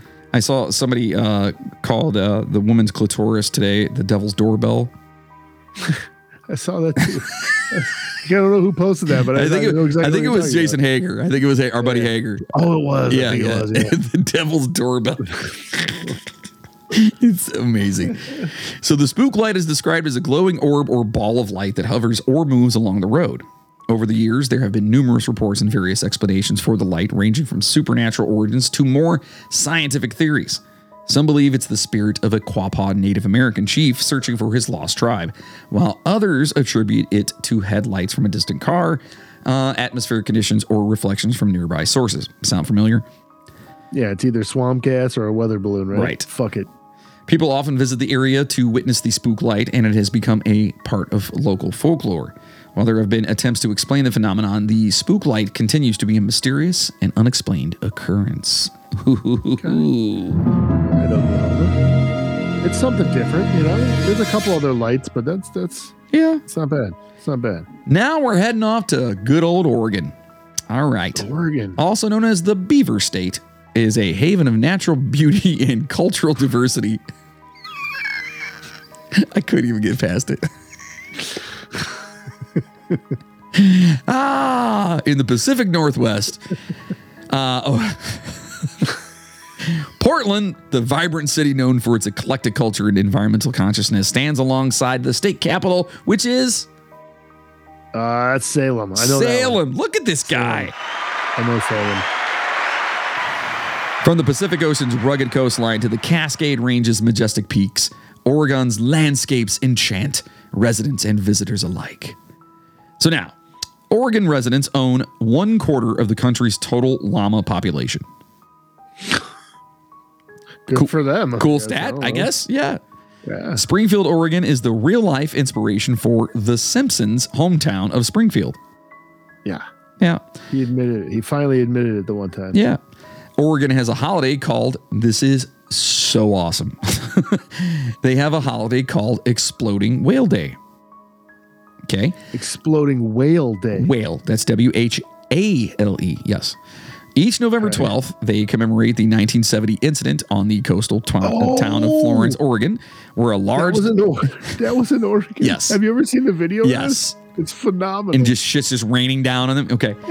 so a large deceased beached whale was stuck on the shore. so good. dude. They didn't know what else to do, so it was filled with explosives and blown to shit. and left a I'm talking a huge mess everywhere. If you watch the video when this happens, this thing goes and you don't hear anything for like it feels like 5 minutes and then all of a sudden you hear and just guts and fats and sinew are all just falling on top of everybody. Yeah. So they have a day for that now. I thought that was pretty amazing. That's pretty good. Yeah. So some famous people from Oklahoma are crazy person Courtney Love, uh, Joaquin's older brother River We're Phoenix. not, we're not in Oklahoma anymore. Oh, I- Oregon. I'm sorry. That's what I meant. I don't know why I put Oklahoma in there. So uh, Courtney Love, Joaquin Phoenix, and River Phoenix are from there, and astronaut James Dutton. Oh. Yeah. As What- well what as he, what, is, what did he do?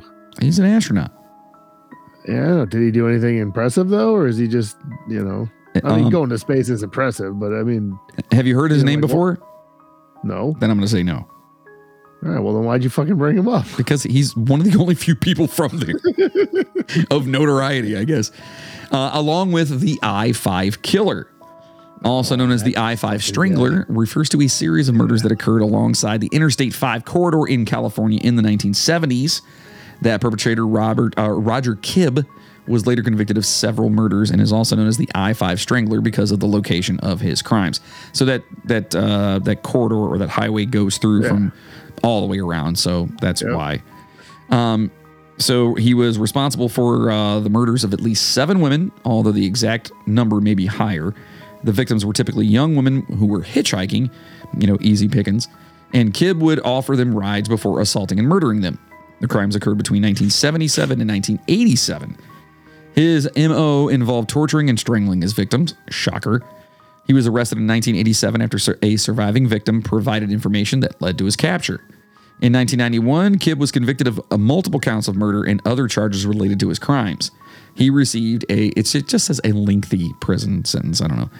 It highlighted the dangers of hip, hitchhiking Okie dokie. yeah. and uh, especially especially during the time when it, it was like everyone hitchhiked hitchhiked back in the, Oh, yeah. the late seventies dude, it and was nothing, eighties. man. Yeah. So yeah, piece of shit. So fuck him, and he's gone. So now the legend. Are you ready for this one? Sure. This is the ghost ship of the Columbia River. I believe we covered this I thought so as well. because we did a ghost ship episode. Mm-hmm. We talked about all the cool ghost ships. Well, it refers to a mysterious and eerie phenomenon reported by sailors and residents along the Columbia River in the Pacific Northwest. The legend revolves around sightings of a phantom sailing ship that appears on foggy nights, seemingly gliding silently across the water. Description of the ghost ship vary, but it's often said to be an old style sailing vessel with tattered sails and an otherworldly glow. Witnesses claim that the boat appears suddenly and the and then vanishes without a trace, leaving behind an unsettling atmosphere. While there are numerous accounts of the ghost ship of the Columbia River, it's important to note that such stories are generally considered folklore, shocker, or legends. Many believe that the sightings can be attributed to natural phenomenon, optical illusions, or the imagination fueled by the region's maritime history and tales of shipwrecks. Gas, dude. It's it is. Swamp gas. The legend of ghost ships is not uncommon in maritime folklore worldwide, and they often become ingrained in the cultural history of coastal communities. So Yeah. I, I believe it was there. Right? Sure. Yeah. I mean, why not, man? So now we're moving on to the Keystone State, Pennsylvania. Oh yeah. great Yeah. Pennsylvania. So it's a huge state full of history, culture, and diverse landscapes in the northeastern United States. Um, Philadelphia, the birthplace of the nation, Philly. and Pittsburgh, a city defined by its industrial past, anchor the state. Yeah, boo, boo. From the oh god, the bucolic, bucolic Amish country, bucolic. Yeah. Bukalik Amish country to the scenic Pocono Mountains. Pennsylvania offers a rich Poconos. blend of urban excitement and natural beauty. And I mean, Poconos it's used to be the shit, dude. That was like the get destination to get Oh, away, yeah. man. Was the Pocono? oh yeah. So now the chocolate capital of the United States is obviously where It's Hershey, baby. Hershey, Pennsylvania, and I have been there and I've been to the uh, their little theme park they have. oh yeah. Yeah, it's it's it's whatever. Is it chocolatey? I mean, you get to go in and like actually go through and like they show you how they make everything, and you get to like and they have a shit ton of chocolate. But we went during Christmas time and they had this uh, light display that was so subpar, dude. it was. It was like, oh man, it was. Yeah, it was just. It was not good. Um, the first computer was actually uh, it existed in Philadelphia in 1946. 1946. All right. The first piano in America was built in Philadelphia as well in 1775. And there was another cool thing that happened in Philadelphia in 1776, and that was the Declaration of Independence being signed. I never heard that one. Oh, you never heard of that? it's this thing that kind of made us a country. I don't know if you heard that or not. No? No, I haven't. Is that is that is that the uh, the, the crazy tale about the state? Yeah, we, we might have to do a bonus episode on that. What? The, uh, that, the, the Declaration of Independence. Oh, who are we independent from? England. I totally missed that story. I don't know. Some notable folks from Pennsylvania are actor actor Kevin Bacon, Oh. the singer Pink, and the late Kobe Bryant, as well as was from fucking Pennsylvania. yeah, apparently yeah, I didn't know that. as well as the Frankford Slasher. So the Frankford Slasher refers to a series of unsolved murders that occurred in the Frankford neighborhood of Philadelphia, Pennsylvania during the early 1990s. Again, the case The involves Frankford slasher. The Frankford slasher, so- It just sounds like it's a bad name. it, it sounds like I don't know if it's because of the Frankford, but it sounds like if you're watching like a bad movie, like a bad slasher movie, they're like, ah, the Frankford. That's like just something that they would make up for a movie. You know what I mean? It just sounds fake. That was it had to have been a local media outlet that didn't have any kind of creativity. So bad, Yeah, dude. that's bad. That's bad. So the case involves a string of brutal killings, predominantly targeting women, and characterized by similarities in the victims' demographics and the methods used in the crimes. The murder started in 1985, and the killer seemed to be active until 1990. Most of the victims were found in vacant buildings, and they had been sexually assaulted, again, shocker, and brutally murdered. The Philadelphia Police Department investigated the case but was unable to identify a suspect, and the murders still remain unsolved. So now it's important to note that the term Frankford slasher is not an official designation, but rather a nickname given to the unknown perpetrator by the media and the public.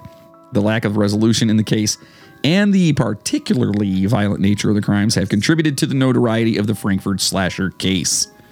I've never heard of that one either. Me either. That's crazy. We should look into that yeah, one too. for sure. So now the legend. Now this one, I, I feel like you know this one. Okay. So this Right. is this is the Green Man, also known Green as also known as Charlie No Face. I, I I don't know this one. No. Well, this is a legendary figure associated with the area around Pittsburgh. Okay, the legend revolves around a man named Raymond Robinson who suf- suffered a severe el- electrical accident when he was a child. Raymond Robinson was indeed a real person born in 1910 who reportedly lost his eyes, nose, and an arm after coming into contact with electrical wires while climbing a pole as a kid. As a result of the accident, he was disfigured and had to wear a prosthetic nose. Due to his appearance, Robinson became reclusive and would often take walks at night to avoid attention. I thought you were going to tell me he grew up to be the lead singer in Digital Underground. Dodio do be no nose job. Dodio do no nose job. Uh, Over time, the legend of the Green Man grew, and it was said that he would appear at night, glowing green due to the electrical injuries. Stories of the Green Man became part of local folklore and various urban legends and myths surrounding his nocturnal wanderings. Raymond Robinson passed away in 1985, but his legend lives on in the form of the Green Man stories. It's important to note that while Robinson's disfigurement and reclusive habits were real, the supernatural elements attributed to the Green Man are part of the local myths and legends that have developed over the years. So again, it's stemming from something true, you know, and because what people were afraid of him because Exact- I mean, that crossover thing. yeah, he oh he looks weird now, you know? Like get the fuck out of here. Next up, we have Rhode Island. Oh yeah. The island of Rhode, the ocean state.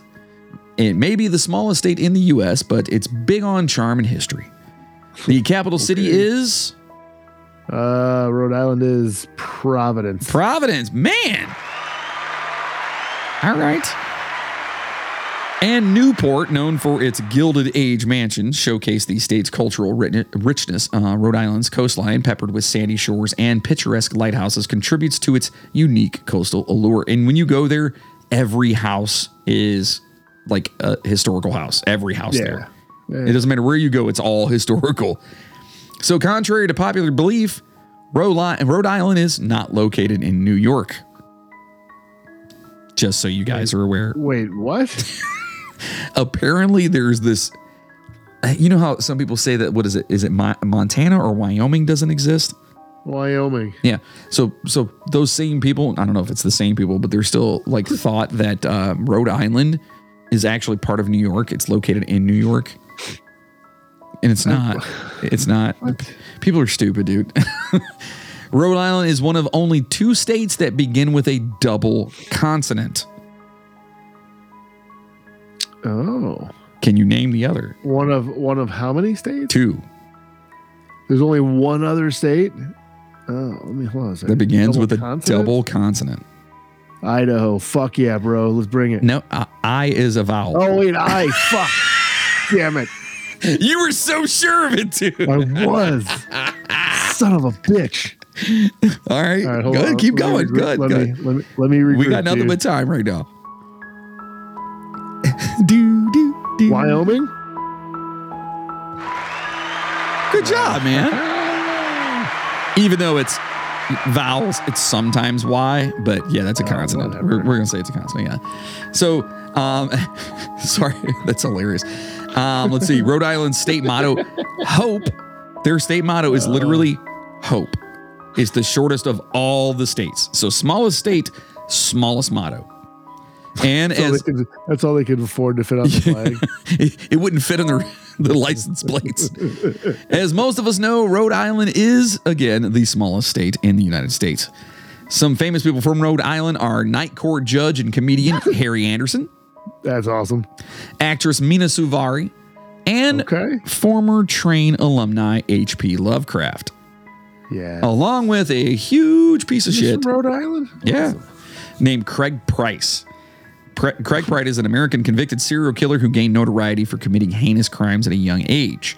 Born in 1973, Price became known as the Warwick Slasher due to a series of murders he committed in Warwick, Rhode Island during the late 1980s. You see how they kind of, it's just, it's Yeah, it's easy. Warwick. It's They easy. just it's name of place plus slasher. And There add slasher, go. right. Did he use a knife? Okay, slasher. Yeah. He's a slasher. So between 1987 and 1989, when Price was a teenager, he murdered four people in his neighborhood, all of whom were women. The victims were Joan Heaton and her two daughters, Jennifer and Melissa, as well as Rebecca Spencer. The crimes were ruthless, with the victims being stabbed multiple times. Craig Price was arrested in 1989 at the age of 16 after confessing to the murders. He pleaded guilty to the crimes and was sentenced to prison. Due to his age at the time of the offenses, he could not be tried as an adult and received a juvenile sentence. In He was 1990, in two years. in, in, uh, well, in 1994, while still incarcerated, Price attacked another inmate, extending his sentence. In subsequent years, he faced additional legal issues rel- uh, related to assault and threats made against prison staff. He repeated offenses and lack of remorse.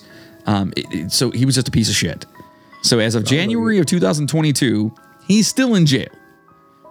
His case highlights the challenges in dealing with juvenile offenders who commit severe crimes and raises questions his about their ass- appropriate handling. If he got caught when he was 16 and he could only get a juvenile sentence, his ass was out of there when he was 18. He could have done two easy years in a juvie and then fucking rolled out with the rest of his life.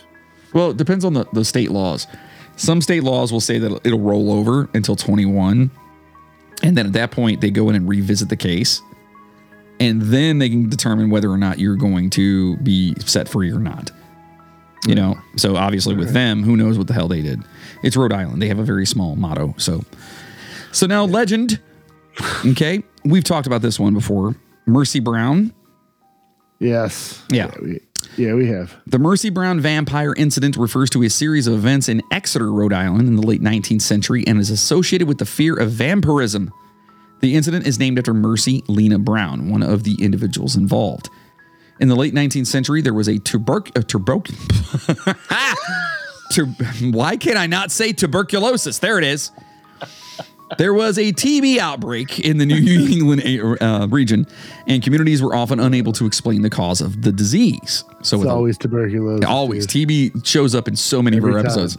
Every time. It's bridges and tuberculosis constantly. With a lack of medical understanding, some communities go on a shirt. that's what Midnight train, bridges, and tuberculosis. just in tuberculosis. that's it. That's all. That's everything we talk about. Always has that. That's a good one. That should be. We should do a live show, and that'll be the name of the live show. Bridges and tuberculosis. Yeah. Dude, I love it. Let's do that, please. All right, I'm gonna write that down. Hold on. Bridges and tuberculosis. All right, we're good. Yeah. So, of course, the lack of medical understanding, some communities turn to sup- superstition and folks, uh, you know, the beliefs She's a witch. to kind of exactly. So, in the Brown family, several members succumbed to TB, including Mercy Lena Brown, who died in 1892. After her death, other family members uh, continued to fall sick, and some villagers speculated that the deaths were because of vampirism. The belief was fueled by the misconception that the dead could rise from the grave and spread disease. Yeah, it's totally not because it's super contagious and Right. you all live in a fucking hovel somewhere. Correct. That's not the reason at all.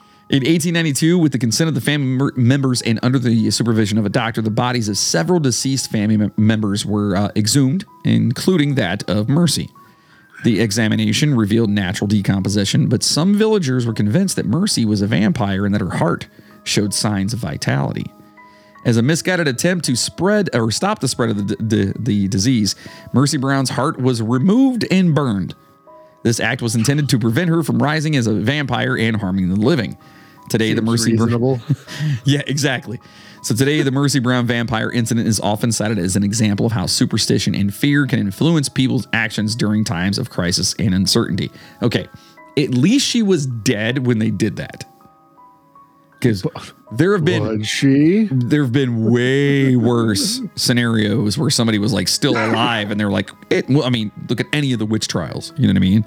At least this poor girl, eh, I mean, it sucks she died from TB, but at least she was already dead when they were like, no, she, eh, it's still beating. I can hear it. It's like, no, you can't, dude. That's him walking. Like, stop it. You know what I mean? Like, Yeah. now on to South Carolina. Oh, you just got it. Uh, before you ask, I know I know that it's Columbia. By the way, that's all I, guess. Good job. It's also known as the. I know that's one I know. That's Do you know their their their uh their I guess their mo- not motto, but their what they're known as their. AKA. North Carolina's ass. uh, no, it's the Palmetto State. Oh, Yeah. It's a southern gem known for its rich history, vibrant culture, and diverse landscapes. Columbia, of course, the state capital, and Charleston, a historical coastal city, showcase uh, South, uh, South Carolina. Uh, dude, I'm so tired. I got like four hours of sleep last night. Anyway, they showcase South Carolina's blend of antebellum charm and modern energy. I love it down there. It's amazing. Um, from the scenic Blue Ridge Mountains to the sandy shores of the Atlantic, the state offers a tapestry of experiences. was it South Carolina?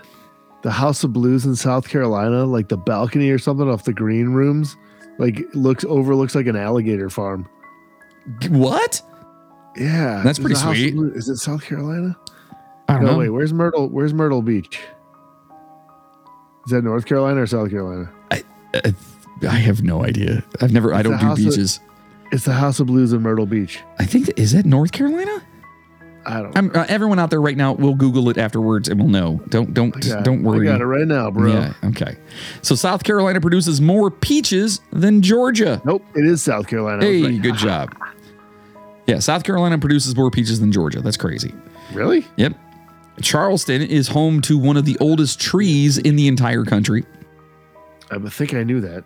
And barbecue, of course, was born in South Carolina. Oh, So my hero in Black Panther, Chadwick Boseman, Soul Man James Brown, and uh, comedian in Will Smith's punching bag, Chris Rock, are all from South Carolina, along with the Southside Strangler. Donald Pee Wee Gaskins, originally from South Oh, Carolina. yeah, Pee Wee Gaskins. Yeah. oh, I do. They, uh, who was it? Some one of them. Uh, what was it? Last podcast, maybe did a fucking episode on him. It was incredible. This dude is a fucking lunatic. It sounds like it. So he had a pretty troubled upbringing marked by poverty and abuse. His criminal activities began with uh, various offenses, but it was in the 1970s that he escalated to serial murder. Gaskin's victims varied in age and gender, and his methods were horrifically diverse, including shootings, drownings, and even a documented case of cannibalism. So he's a peach. Get it? Yeah, Because yeah. peach, we talked. Anyway, I'll keep. I'll keep Yeah, I going. got it, bro. One of the most chilling aspects of Gaskin's crimes was his lack of a specific victim profile, which is scary as fuck. Yeah, Making when it- there's when there's no like, yeah, Yeah. when you have because you have nothing to go on. It's random. That is scarier than anything else out there. I When- feel like if you're gonna be a serial killer, that's that's like your best bet for not getting caught. You know, stay out of the pattern. You know, well, that's well because a lot of them do fall into a pattern. That's what get them. That's what That's gets. what I'm saying. Yeah, they get caught because of that. so so if you're if you're you know just you know fucking mix it up a little bit.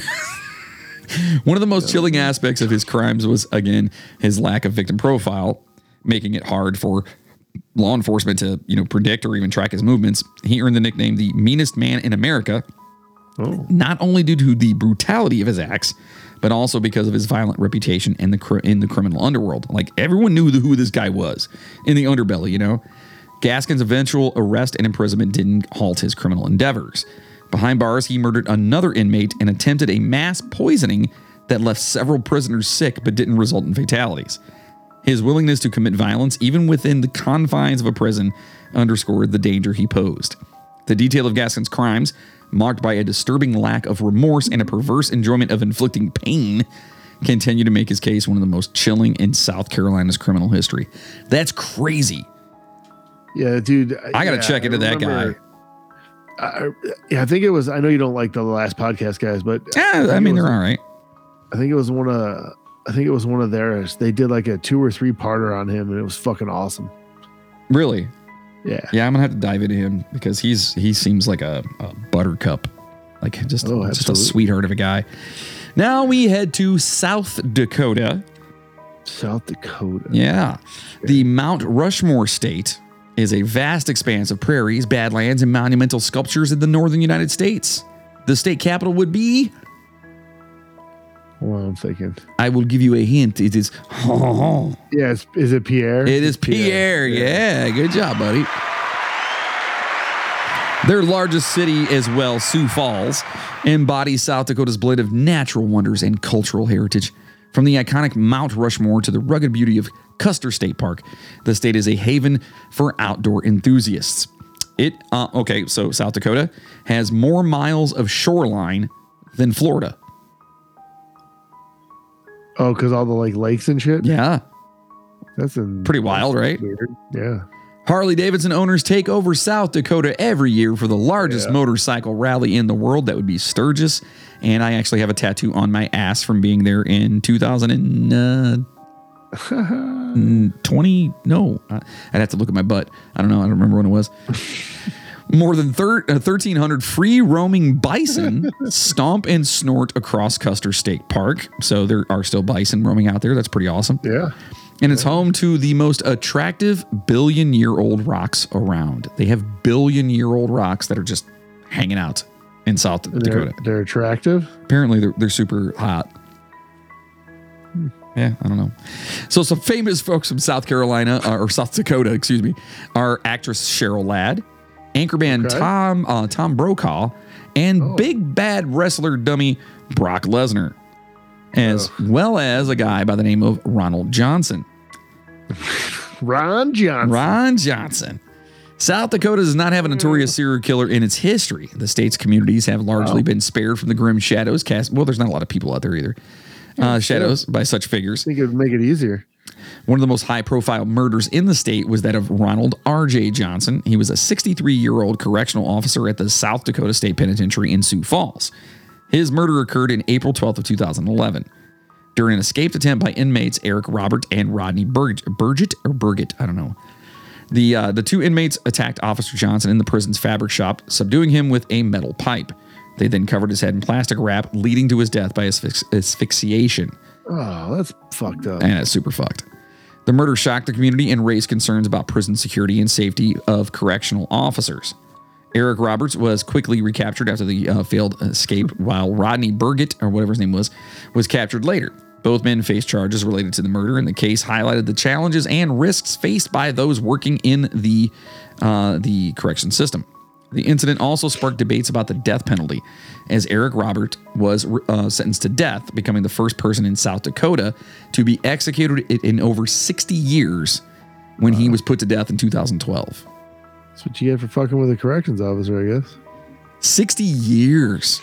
So 2012. Why 2012. would you? Why? Why? Like, I, I don't understand the prison break concept. Like, where the fuck do you think you're gonna go? Well, Like, everybody's gonna be looking for you. Remember- you can't do shit. they're criminals. They, they, they, they're not the most bright individuals in the world. I know, but even it just doesn't make sense. Like, what the fuck are you gonna do, man? Like, where are you gonna go? Unless you escape Alcatraz, dude, you're gonna get you're gonna get busted. Well, You're that guy got a first ride ticket to like the gas chamber. So, you know, That's what I'm saying. that's man. where you're going. And plus, like, why'd you have to kill the guy? He was Yeah. fucking sixty some years old. Yeah, that's He had bullshit. like two more years. That's like classic cop movie. Like, oh, I fucking retire tomorrow. Uh, I'm- then oh man, I'm I'm retiring next week. Like, and then like the worst shit happens. yeah, dude. Uh, all right, so now the legend. When the first Native Americans visited the location, they named it Sika, or Shika, I'm sorry, meaning evil or bad. Numerous Sioux legends recall mysterious happenings there. The local Dakota believed this is to be uh, to be the reason for the red tinted water that gushed out of the springs in Sica Hollow.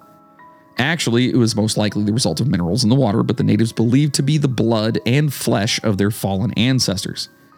When white settlers first stumbled upon Sica Hollow and the hills surrounding it, many of the fears of the supernatural were spread from the Dakota to them. The first white man to make his home near what would one day become Sica Hollow State Park was named Robert Roy. Roy? R O I? I'm assuming it's Roy Yeah. in, in the 1840s. Finding the location to be ideal due to the abundant game, he soon made his home in a deep ravine. The local Indians thought Roy crazy for living in an area that would not dare uh, they they would not go to, much less make their home. Numerous people also disappeared in Sica Hollow in the 1970s, further expanding the mysteries surrounding the area. So that's theirs. They don't have very many serial killers or at all, and their legends are kind of, you know, whatevs. yeah. I mean, So now on to Tennessee. Tennessee, known as the volunteer state, is a musical and cultural powerhouse in the southeastern United States. Um, the capital would be? It's Nash, it's Nashville, right? Yes, it is. Okay. Oh, I always think I always feel like Tennessee is one of those states that like it's just too obvious that Yeah, it's Nashville. yeah, it I'm throws like, you off. Yeah, It's no uh, way. It's a hub for country music, and Memphis, the birth, birthplace of blues and rock and roll, contribute to the state's rich artistic tapestry. From the rolling hills of the Appalachians to the mighty Mississippi River, Tennessee offers a blend of natural beauty and vibrant urban life. So now, Tennessee is tied for the state with the most borders. Okay. Okay. How many borders? Who's the other state? That has a bunch of borders. Uh huh. Um, Do, do, do, do, do, do. I'll say maybe Colorado, Ah. or it's one of the little tiny East Coast fucking ones. It's there's like thirty of them in the area. It's actually Missouri. Missouri. Okay. Each one of them border eight different states. Holy fuck! Really, Missouri does? Yeah. Tennessee borders Arkansas, Missouri, Kentucky, Virginia, North Carolina, Georgia, Alabama, and Mississippi. Good. Well, Tennessee makes sense because it's long as dick. Yeah. So they're just it, it could be just a little corner too. That you know what I mean? Yeah. Yeah. A Tennessee lake was actually created by an earthquake. That was kind of cool. Oh, Kingston was the state capital for one day. Seems pretty good insignificant. Very well Yay, done. you did it. Um, Tennessee has 10 different state songs. And Okay. the best one out of them all, Tennessee is the birthplace of the tow truck. Really, Yeah, that's pretty awesome, actually. the tow truck. Yeah. All right. Tow mater. Yeah. So, some notable people from Tennessee are Morgan Freeman, you know, Andy Dufresne, singer Okay. Dolly Parton, and pioneer. Davy Crockett. Davy Crockett. Along with uh, oh, this name. I, Oh, boy. I think it's Micajah. It's M I C A J A H. Mc- Micaiah, Micaiah? I guess. Or Micaiah? Micaiah. and Wiles Harpe. Since for uh, forensic science in the 1700s wasn't exactly what it is now, it's hard to confirm these guys were actually American uh, America's first serial killers. But folklore gives them the nefarious claim: a pair of brothers who roamed Tennessee, Kentucky, and Illinois. They killed indiscriminately, often filling the bodies with rocks and then dumping them in the river. Filling the bodies with rocks. Ew. Yeah. They butchered anyone at the slightest provocation, even babies. The Harpes are create, uh, credited with having confessed and confirmed to killing 39 people. That's confessed to and confirmed, and estimated combined total, including unknown murders, of more than 50 victims. Um, Micaiah or Micaiah, the elder uh, or big Harpe, was allegedly killed and his head was stuck on a post somewhere near Harpe's head intersection. Wow. It's called Harpe's Head intersection, which is freaking amazing. Uh, in Webster uh, County, Kentucky, while the younger Little Harpe was ap- apprehended and executed by hanging in 1804. I want to dive further into that because I've Yeah, never heard of nuts, that. dude. Yeah, I've never I've heard never of that. heard of that either. So now the urban legend. Now, when I first read this, I thought this was something that we've already discussed and kind of done. Um, Okay. It's the Bell Witch.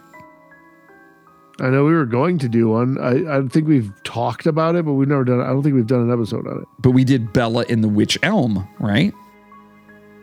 I believe so. Right. We did do that episode. So this, uh, the Bell Witch, is a legendary and infamous ghost story that originated yeah, in, the, I've ear- heard of this one. Yeah. in, uh, in the early 19th century in Adams, Tennessee. The legend centers around the Bell family and their purported encounters with an evil supernatural entity, often called the Bell Witch.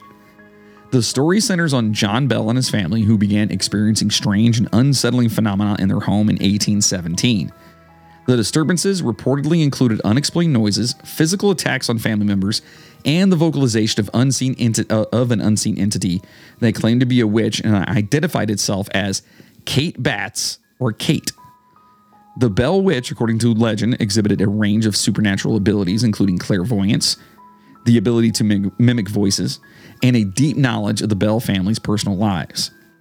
The haunting continued for several years, intensifying over time. The legend gained widespread attention and it was documented in various historical accounts and books. One of the most well known sources is the Authenticated History of the Bell Witch by M.V. Ingram from 1894.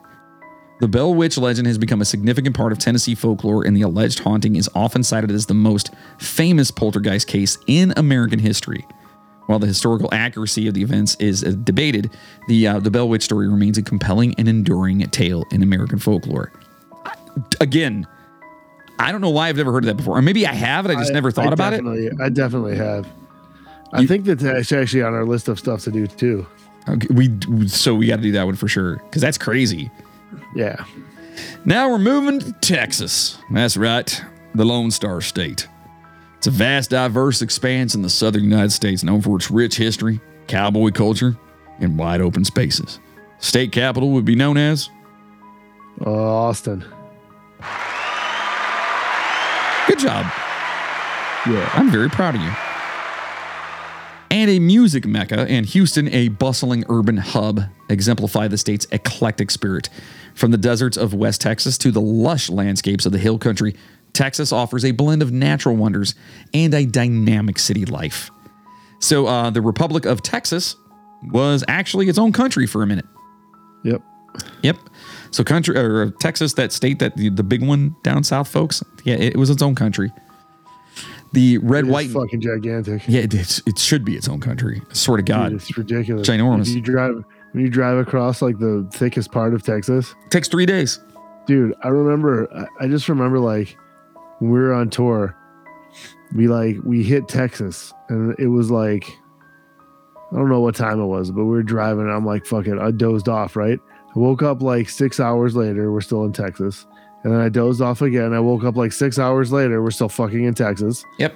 And then I woke up like another six hours later, and it was like I think we were just getting out of. it. I'm like, what the fuck? Yep. Every time you wake up, you're still fucking in Texas. It's terrible. It's it's so so, bad, dude. And it's so like, it's like just so widespread and flat. Like the whole state is just flat. yeah, Uh, but I do love it down there. Like Austin's amazing. I love Dallas. Houston's cool. Like you, you guys got some cool spots down there. I will give you that much. So the red, white, and It's just and weird, like driving through too, because it's like nothing, nothing, nothing, and then just giant city, yep, and then like nothing, nothing, that's- nothing, and then like giant city. That's Texas. Yep. So the red, white, and blue of Texas's flag should look very familiar because, uh, I mean, it's damn near similar to ours. That's kind of what they did. North America's most populous bat colony is located in Texas. Fantastic. That's a weird, weird one. And the state capitol building in Austin is taller than the U.S. Capitol building. Okay. They always have You to outdo everything because they want to be their own country. They've always wanted Yeah, to be their own country. did you know that you know uh, Louisiana has the tallest state capitol building in the country? Do they really? Yeah, Oh shit! pretty sure it's Louisiana. I'm pretty sure. So- I'm uh, like, yeah, it's it's Louisiana. Okay. So Queen Bee Beyonce, actor Oh. Woody Harrelson, and country music icon Willie Nelson all hail from Texas, along with a great big fucking piece of shit named Dean Corll. And we've talked about Dean Oh Corll. yes, yes. He was the owner of a Texas candy company who cruised around for victims, mostly teenagers, in an Ecoline van. That's a Ford. His spree ended when, uh, huh? Eco line, or is it Econo line? It was probably Econoline, and they misspelled it. Eco line's like their new shit. Yeah, Econo line. Yeah, which is still a Ford. So his uh, spree ended when uh, one of his accomplice, uh, the accomplices, the young kid, fatally shot him in the chest and provided authorities with the gruesome details of almost 30 murders. Did He we ab- do an episode on this guy? we did, yeah. He abducted. We actually did this for a. Uh, we did this. It was the Candyman episode. No, we talked about the Candyman folklore, like the, oh right, and, then we brought the Candyman yes. into it. Yeah, because right. that's what he was known as. Yeah, yeah. He abducted, raped, tortured, and murdered a minimum of 28 boys in a series of killings spanning from 1970 to 1973 in Houston, Texas. At the time of their discovery, the, the Houston mass murders were considered the worst example of serial murder in American history. Corll was known to have retained keepsakes from his victims. To date, 27 of Corll's known victims have been identified, and the identity of a 28th victim, whose body has never been found, is conclusively known. All of these victims have been killed by either shooting, strangulation, or a combination of both. So, like this dude, it's it's like they've unequivocally they've proven that he's done this. Like he's just a piece of shit. Yeah. So now in Texas, well, their number one legend out there is the chupacabra. So it's the chupacabra. Okay. The chupacabra, a mythical creature said to drain the blood of livestock, has left its mark on Texas folklore, and we've talked about the chupacabra. Reports of this mysterious and elusive creature have circulated in the South and uh, South Texas and beyond, with descriptions ranging from a reptilian creature to a more canine-like form. The legend of the chupacabra adds a touch of the supernatural to the vast landscapes of the Lone Star State. And what they say, like it basically, it was like a, a wolf with mange, is what they kind of determined with the Yeah. like the picture they have out Like there. a is- coyote or something. Yeah. Next up, we have Utah. Utah, Utah. also known as the Beehive State, is a land of striking natural beauty and religious significance in the western United States. The state capital is Uh, the only city I really know is Salt Lake City, so I guess I'm going with that. it would be the yep I know that, and I know what Provo is Utah, but Yeah. that's not the state capital. It's the center of Mormon faith and Park City, a mon, uh, mountainous retreat, showcase uh, Utah's unique blend of spirituality and outdoor recreation. From the red rock formations of Zion National Park to the pristine slopes of the West uh, Wesach Wesach Range. I don't know. W A S A T A T C H. I think it's pronounced Wasatch. Wasatch. Okay. Yeah. Utah offers diverse landscapes. So Utah is where you can find one of those the heaviest organisms on Earth, the trembling giant or pando. What? Any idea what this might be? Absolutely not. Well, uh, it's in the Fish Lake National Forest, and it's it's made up of forty-seven thousand genetically identical trees that share one single root system. No shit. Yep. So in addition to being notably massive, it also it's also among the uh, oldest organism on Earth. It's been alive for almost for more than eighty thousand years. Jesus Christ, dude, that's incredible. Yeah, forty-seven thousand genetically identical trees sharing one root system. That's crazy, dude. That is insane. Then you have the Bonneville Salt Flats. They comprise 30,000 acres of desolate, densely packed salt pan. 30,000 the acres. exact opposite. Yeah, just salt, just barren salt. The exact opposite of the fucking tree. Yeah, like I can thing. taste that place right now. Like, in 1847, seagulls helped save the lives of pioneers by consuming swarms of crickets that threatened to wipe out their crops. Oh, nice. From Utah, we have actress Roseanne Barr, Mr. Diabetes himself, Wilford Brimley, and, ooh, piece of candy, actor James Woods. also, Robert Joseph Silveria. Silveria's killings were dramatically done in Utah. He spent nine, uh, from 1981 to 1996 riding the nation's freight trains as part of the Criminal Brotherhood Freight Train Riders of America. Again, 81 to 96, dude. Freight Train Riders of America. This was a a criminal organization. a criminal underworld brotherhood. He was also known as Sidetrack Dude, I Bob. want to look. I gotta look into that. His 28 victims, mostly fellow transients, met their fate in many states, but Utah was chief among them. Silveria was arrested in March of 1996 and had confessed to murdering the 28 people. He is currently serving out his life sentences in Wyoming. Yeah, we definitely got to touch on that one because that's that's I've heard of that one mm. before, but never really dove into it too far. Train a train a criminal underworld of train. The riders, Freight dude. Train Riders of America. I don't know how serious I could take it. I mean, it's a pretty generic name, but whatever. Picture like a bunch of dudes with those stupid like conductor hats on. Like, yeah, man. Here you go. like the little kids that get the the, the wings on a plane. they get like a little train on a conductor's hat. like, dude, okay. What are you gonna do? Go like rob a grain car? What the Yeah, fuck? yeah. So now we have the legend. The Bear Lake Monster is a legendary creature said to inhabit Bear Lake, which straddles the border of Utah and Idaho in the U.S. Descriptions of the creature vary, but it's often depicted as a large, serpent like or dragon like creature, with some accounts suggesting a length of 40 to 50 feet. Jeez. Yeah. So the legend of Bear Lake Monster has its roots in Native American folklore, with various tribes in the region having stories about a lake dwelling creature. The legend gained popularity in the late 19th century when settlers in the area began reporting sightings of a mysterious creature in Bear Lake.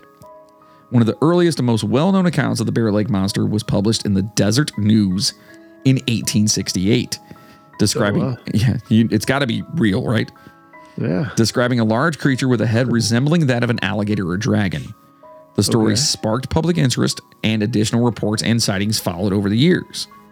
While the Bear Lake Monster is famous is a famous local legend, there is no scientific evidence supporting the existence of any creature whatsoever. Many believe that the legend may have originated as a way to attract tourists to the area.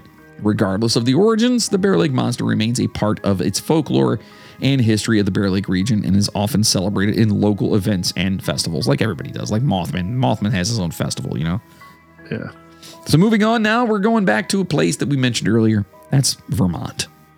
Oh yeah, Vermont. The Green Mountain State. It's a picturesque, pic, pic, God, I can't even talk. Picturesque haven in the northeastern United States, known for its rural charm, covered bridges. Yeah, there's those damn bridges again. Bridges. Tuberculosis and vibrant autumn foliage.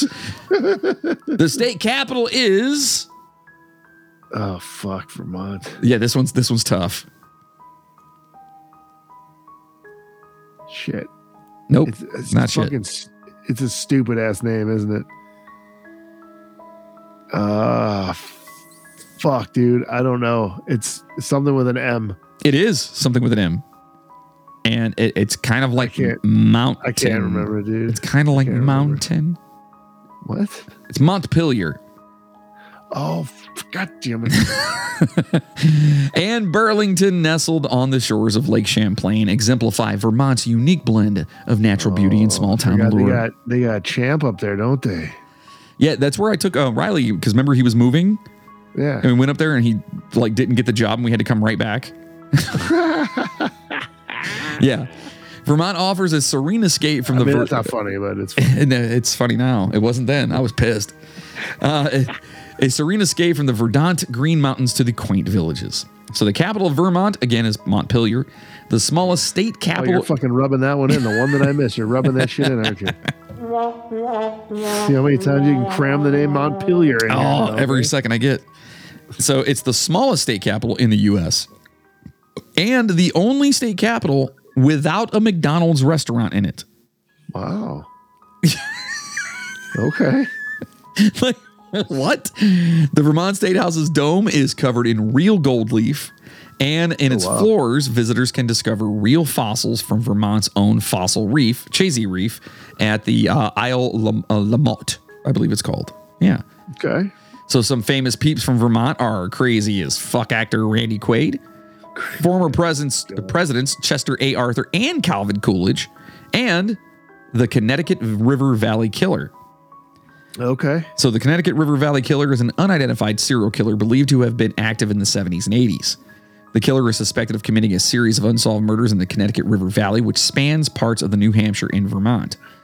The, vec- uh, the victims associated with this case include, uh, let's see, there was Cathy Millican, who was murdered in uh, August of 1978. Mary Elizabeth uh, Critchley, she disappeared in August of 1978. Uh, her body was found in Unity in New Hampshire. Uh, Bernice Courtemanche, murdered on May 30th of 1984. Ellen Freed, or Fried, uh, murdered on uh, July 20th of 1984. So the, the Connecticut River Valley killer, it still remains unsolved, and the identity of Oh, the they don't okay, they don't- no idea. I was gonna say, I, did I miss that? Because I don't remember. Yeah. So the crimes share similarities such as the victim's gender and the locations of the attacks, leading investigators to suspect a single perpetrator. However, the lack of clear evidence and the passage of time have made solving the case challenging. Various theories and suspects have been considered over the years, but as the knowledge right now, the cutoff is uh, January 2022. Um, it's just completely unidentified, like n- nothing in there. It's cold case as shit. That's crazy. Man. Yeah, I've never heard of that I one haven't either. heard. I would say I can't believe we haven't heard of some Yeah. of these. So now the legend, the Bennington Triangle. Okay. Every place has a fucking triangle. The Bennington Triangle refers to an area in southwestern Vermont uh, where a series of mysterious disappearances occurred between the late 1940s and early 1950s. The term Bennington Triangle was coined by author Joseph A. Citro to uh, describe the region, which has become the, uh, the subject of various urban legends and paranormal theories. The disappearances that are often associated with the Bennington Triangle include Paula Welden, an 18 year old college student who disappeared from there while hiking, James E. Tedford, a 60 year, 68 year old man who went missing on December of 1949. Um, he was on a bus and for some reason during a, a rest stop just kind of like they never saw him again. Huh. Paula Jean Whedon, uh, or Welden, excuse me, a six year old girl who disappeared in October of 1950 while on a family hike. Frieda Langer, a 53 year old woman who went missing on October of 1950 while hiking again. And Middie Rivers, an experienced hunting guide who disappeared on November 12th of 1945. All of this in the same area. Huh. So while these cases are intriguing, it's important to note that there is no concrete evidence linking the d- disappearances, and some of them may have more plausible explanations, such as getting lost in the wilderness, or you're 63 years old or 68 years old, got off at a bus stop, and huh? you know what I mean. Fucking wandered off. Yeah. Yeah. So so that's that one there for uh, for Vermont. Now we're heading off to Virginia, the old Dominion state. It's a historical and culturally rich region in the southeastern United States. The state capital is Uh, Virginia is R- Richmond. Richmond. Good job. I always remember because of. uh Have you ever seen the movie Almost Heroes? Uh, with uh, uh, uh It was, it Chris was like Farley. Chris Farley's last movie. yeah, with um, um, what the hell's his name? Um, The other guy Chandler. that just died. Yeah. the other guy that just died. yeah, yeah, I've seen it. Yeah, It was not There's a great part movie. in there where the one guy. Oh, it's great. I love it. Oh It's my fantastic. god! It's, I mean, it's Uh, something. It's something. There's there's a part where the one guy's like, "Might you have relatives in Richmond, Virginia?" I always remember. And that's how you know that.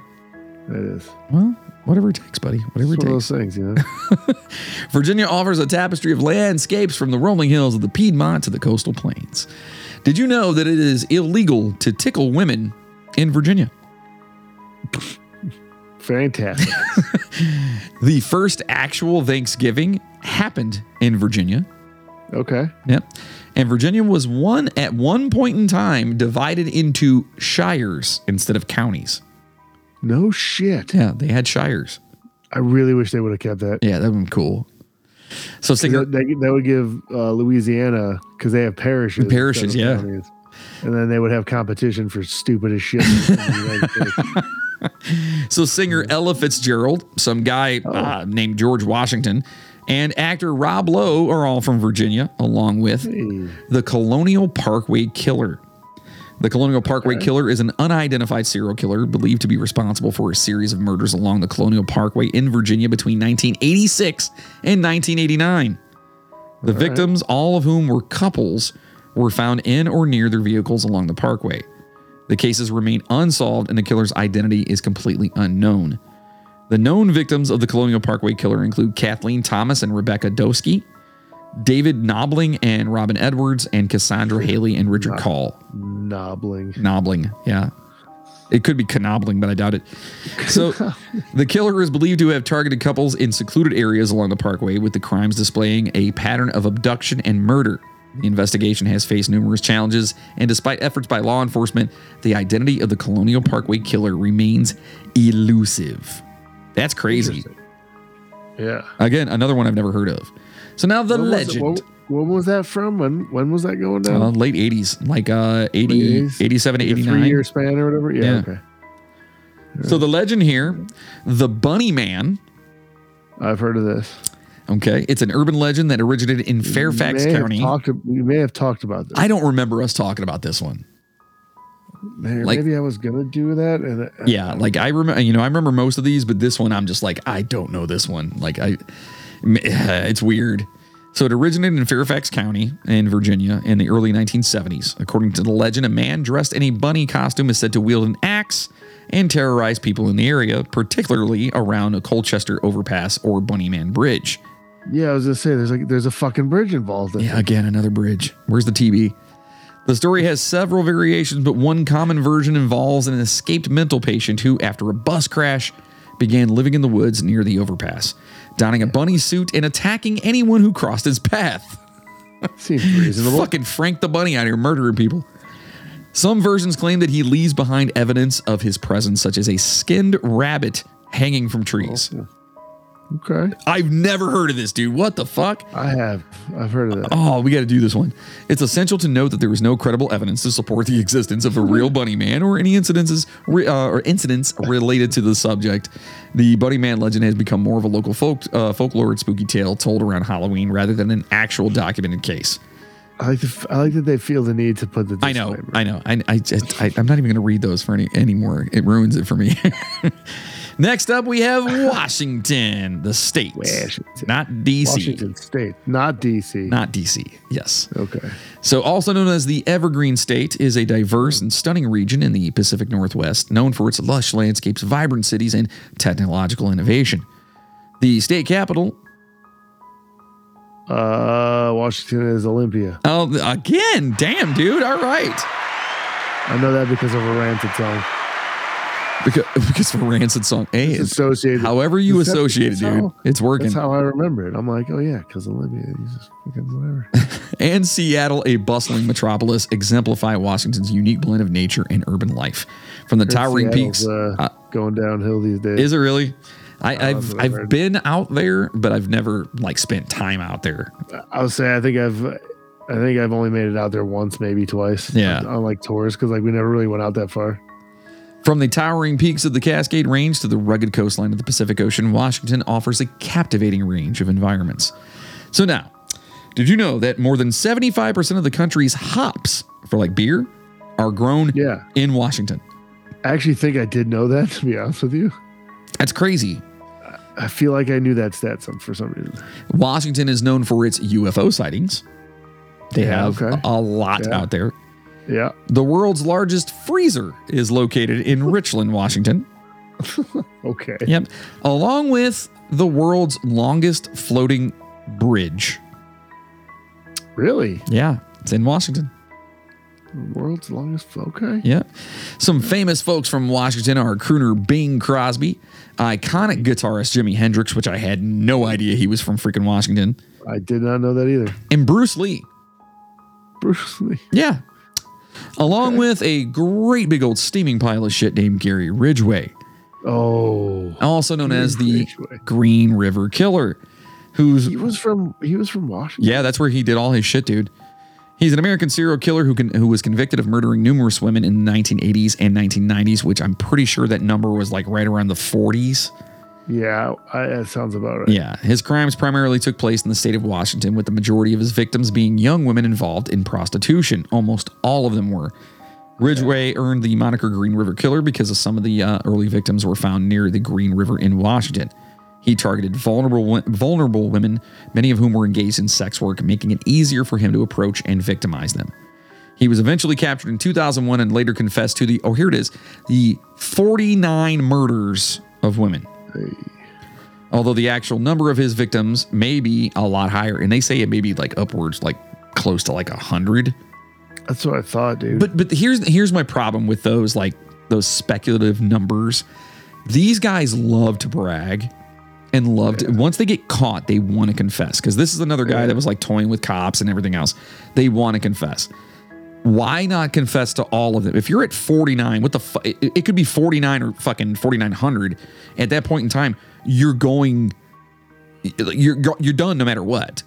yeah, So when they sit there and speculate, oh, it could be o- o- up to 100, but he didn't confess to 100. He confessed to 49, you know? right. So I feel like that speculative number is just bullshit. And I, that's like media and shit.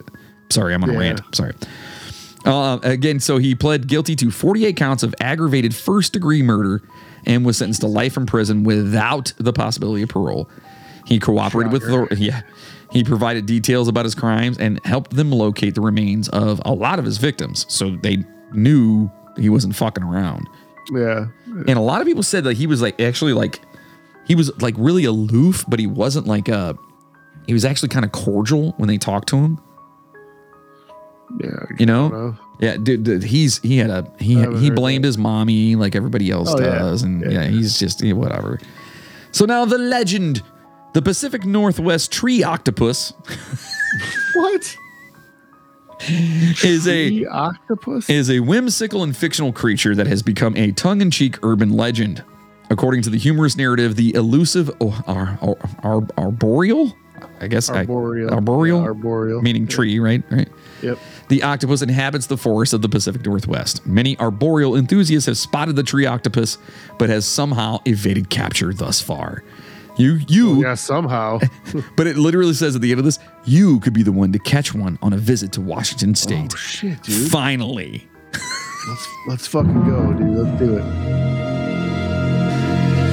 Next up, we've got Let's fucking do it. West Virginia, baby. the Mountain State, land of rolling hills, Appalachian culture, and outdoor. It's Appalachian, by the way, and outdoor beauty in the eastern United States. Uh, the state capital, That's where that's where you're from. Are you from fucking? absolutely fucking lutely, I am. Yeah. What's the state capital over there? Uh, Charles Charleston. Good job. Morgantown, home to West Virginia University, showcased the state's mix of history and education, which I don't often hear West Virginia being even. Re- the, the education in West Virginia don't go hand in hand. So, I mean, Yeah, they have a lot of good schools there. I mean, they've got uh, what is it? They've got uh, Marshall, Marshall University. They've got Morgantown. West Vir- Marshall's in West Virginia. Yeah, yeah, it's in uh, Huntington. I didn't know that. Yep. West Virginia offers a unique and often serene landscape from the rugged peaks of the Allegheny Mountains to the winding was pretty rivers. nice down there, though. I love it, dude. I just got back there from uh, I was down there last weekend. Oh yeah. Yeah, I got to go hang out with the old man and my aunt, and man, she is a cornucopia of family history, dude. Like we made her day because I took. There's took. always, dude. There's always one. Oh, she loves it. And she's got to be 75, maybe almost Yeah. 80. And so I took um, the oldest and the youngest with me. Okay. So 28 year old and 16 year old.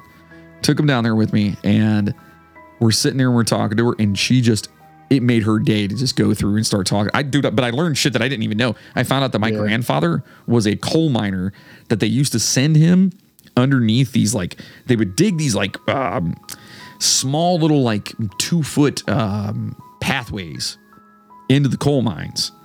And uh-huh. he would be the guy that would have to crawl. I'm talking, I, I don't know how many damn feet, like uh, like like hundreds of feet into it to attach the wires to the dynamite. and then back out of these freaking holes or whatever so they can freaking yeah, fuck that, dude. I had no idea. Now it makes sense why he was such a dick. he grew up rough, man. So the first Mother's Day was in West Virginia. The golden delicious apple was discovered here. In fact, Yeah. I just showed my uh, my children the sign that says where it was actually found, like the first tree was discovered or whatever. And our family were the ones to find that. oh yeah. Yeah, it was the Mullins family, and that was my my grandmother's maiden name. The Golden Delicious, yeah. Uh, West Virginia was the 35th state. The first rural free delivery program began in West Virginia, and New River Gorge National Park. I don't understand this. It says New River Gorge National Park is, in quotes, new. The fuck does that mean? It's like probably they probably just made a national park recently or something. Oh, okay, I guess. Some notable people other than myself from West Virginia are Don Knotts, oh. Steve Harvey, Okay. that which is that baffled me right there, and wide receiver Randy Moss. Randy fucking Moss. Yeah, as well as a huge piece of shit named Joseph Paul Franklin, probably best known as the guy who shot Larry Flynt. His actual murders are far more disturbing than the attempted one. Oh, You know who I'm geez, talking about, right? Yeah, yeah, yeah. If you guys don't know who Larry Flynt and he if Flynt is, he was the he basically owned uh uh was a hus- hustler, right? Yeah. Yeah, the the skin mag, largely because they were racially motivated. Yeah, this guy was a racist piece of shit. Diagnosed as a paranoid schiz- uh, schizophrenic, Franklin killed two young women in West Virginia. Yes, schizophrenic. Uh, he killed uh, two young women in West Virginia after It's all frantic. It's all over my bullets and everything. it's all over my bullets and everything. so after one of these girls admitted to having a black boyfriend, he fucking Oh, murdered her. Just straight up Oh, murdered her. Jesus. Yeah, as well as another of just a bunch of victims from Utah and Ohio. He also Ohio. attempted to kill civil civil rights activist Vernon Jordan Jr., a crime he was acquitted of but later confessed to. He was con- convicted of several murders and was given six life sentences as well as the death sentence. He was executed, bye bye, in 2013. Dis- No shit. Despite Larry Flynt, the guy he shot and like made Yeah. paralyzed, Larry yeah. Flynt tried to like plea for him to get clemency to not be uh, No executed. Yeah, that's crazy to me. Yeah. The legend. Well, fucking a, it's Sam Sox. I was I was gonna bring up Sam Sox. Now, everyone knows Mothman and all that other stuff, but if you want to travel back to the beginning of our journey and listen to the episode we did way back in the day, we can talk about Sam Socks. Okay. I just so have, uh, you know, happen to grow up in the hills of West Virginia. So that is my legend. And a lot of people don't know about it, but my family does. And I can remember my aunt and my grandmother when I was young sitting in the kitchen. Not, I wasn't even, they didn't know I was in the room or weren't talking to me. They were talking to each other. And they were discussing how my aunt, when she was younger, was out picking mulberries. And it was like dusk. So it was still light outside, but getting dark.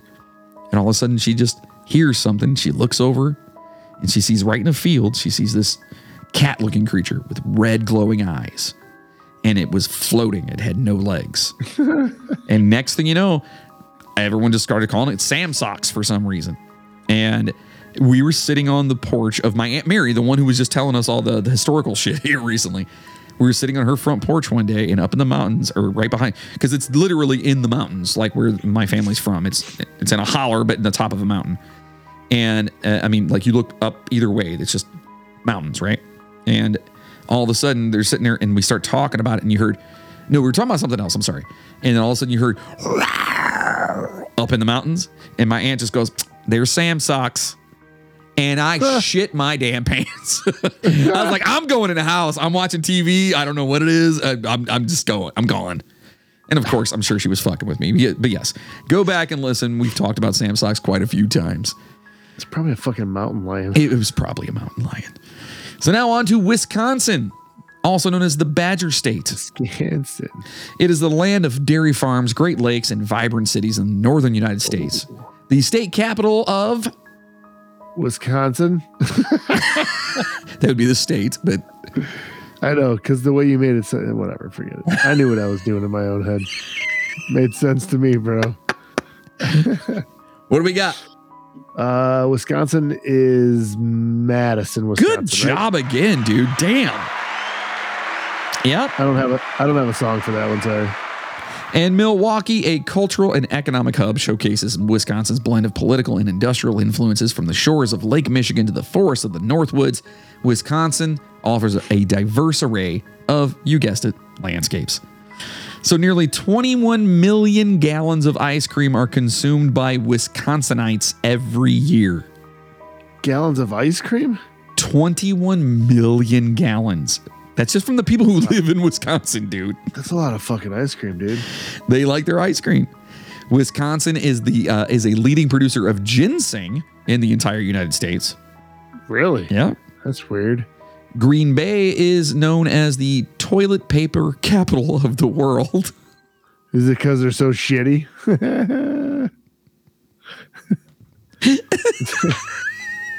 I don't know. It's just Oh. oh, I assume there's like a toilet paper plant up there or something. it has to be right. I guess. It's all the green green green bayans fucking employed. Ah, yeah. And the first ice cream sundae was actually Oh. created in Two Rivers in 1881. Maybe that's why they eat all the ice cream. I don't know. Hey, uh, yeah, dude, that's okay. I mean, I like a Sunday, so that's Yeah, cool. dude, me too. Oh man, I just can't eat ice cream because oof, oof. Yeah, I hear you. So famous folks from Wisconsin are the late Chris Farley, Oh, yeah, creepy yet amazing actor Willem Dafoe, and Yeah. Incredible Hulk actor Mark Ruffalo, as well as another steaming pile of shit, Jeffrey Dahmer. I oh, that's right. don't even feel like I have to go through this because you guys know who Jeffrey Dahmer is, what he did, and yeah, he he died. That's what else can I say? He did, yeah. He is he is, and I have re- I've said this before. He is the one serial killer that after he was caught and he did his interviews, where I almost felt bad for him. Dude, I fucking like remember that shit like real time. Yeah, yeah. You know? Well, yeah, dude, you're talking. When was that? Like that was mid '90s as well, right? Yeah. It's crazy that most of these are from like the mid '90s. When did Dahmer get caught? Let me see. Uh, I got it right remember here. that shit. I, I remember seeing that on TV and shit. It was uh 1991. That's when he got caught. That's when he got caught, and then uh, that was Yeah. July. And in 1992, he was he convicted died, of like, a 17 year murders. Later, I think. Yeah, and he And died in, ni- like as in 94. He died. okay, I was gonna say he died like almost immediately when he went to prison. Yeah, he was beat to death by a guy uh, in prison. Yeah, with a broomstick. Who that that guy also killed another person like that same day. Yeah, yeah. Like that dude was fucking nuts. I'm not talking about Dahmer. I'm talking about the other guy. Like that dude was crazy. Yeah. I, I mean, Dahmer was an asshole. Maybe the other guy deserved it too. I mean, I, listen, dude. It's called fuck around and find out for a reason. You know what I mean? Like you're gonna do some shit and you know. So now the legend. This is the Beast of Bray Road. oh, that dude's on my shirt. What? My shirt. There it Is, is. is it really? right there? Shut up! It right is. He's literally showing me his shirt right now. You guys got to see this. The Beast of Bray Road. Okay, I don't. I didn't know this one. Yeah, Yeah. my shirt. So the Beast of Bray Road is a legendary creature that is said to inhabit the rural areas around Bray Road near Elkhorn, Wisconsin. Descriptions of the beast vary, but is often described as a large wolf-like creature. Yeah, he's With- like a werewolf guy. Yeah, with the ability to walk on its hind legs. Reports of sightings typically involve the creatures crossing or standing near Bray Road, especially during the late 1980s and early 90s. The legend gained prominence through a series of newspaper articles and books, most notably Linda Godfrey's book, The Beast of Bray Road, tailing Wisconsin's werewolf. Godfrey collected and documented eyewitness accounts of the creature, contributing to its lore. Some locals believe the Beast of Bray Road is a cryptid or a supernatural being, while others dismiss it as a product of folklore, misidentifications, or hoaxes. So that's crazy. I didn't know about that one. And you have it on your shirt right now. That's fucking on my shirt. hilarious. Yep. Next up and last on our list, what is it? Uh, what the fuck haven't we done yet? The last Uh, state, buddy. Wyoming. It's Wyoming. Damn it. You only get a half of one because you have to tell me what the capital is. It's also the only uh, city I know in Wyoming, and that's Cheyenne. So It is Cheyenne. Good job. Also known as the Cowboy State, is a Isn't that where that Jackson Hole is, or some shit? uh, the that what? in Wyoming? Uh, maybe Jackson Hole. I don't know. I know Jackson Pollock's from there. Is yeah. But the Cowboy State is a vast expanse of rugged landscapes, mountains, and open plains in the western United States. Cheyenne, the state capital, and Jackson, a gateway to Yellowstone and Grand Teton Jackson. National Parks, showcase Wyoming's unique blend of western heritage and natural beauty. From the majestic peaks of the Rocky Mountains to the expanse of prairies, Wyoming offers a pristine and unspoiled environment. So the state reptile is the horned toad. Of course. The state butterfly is the Sheridan's green hairstreak butterfly. Oh, very nice. Sounds lovely. Yeah. The state amphibian is the blotched tiger salamander. Okay.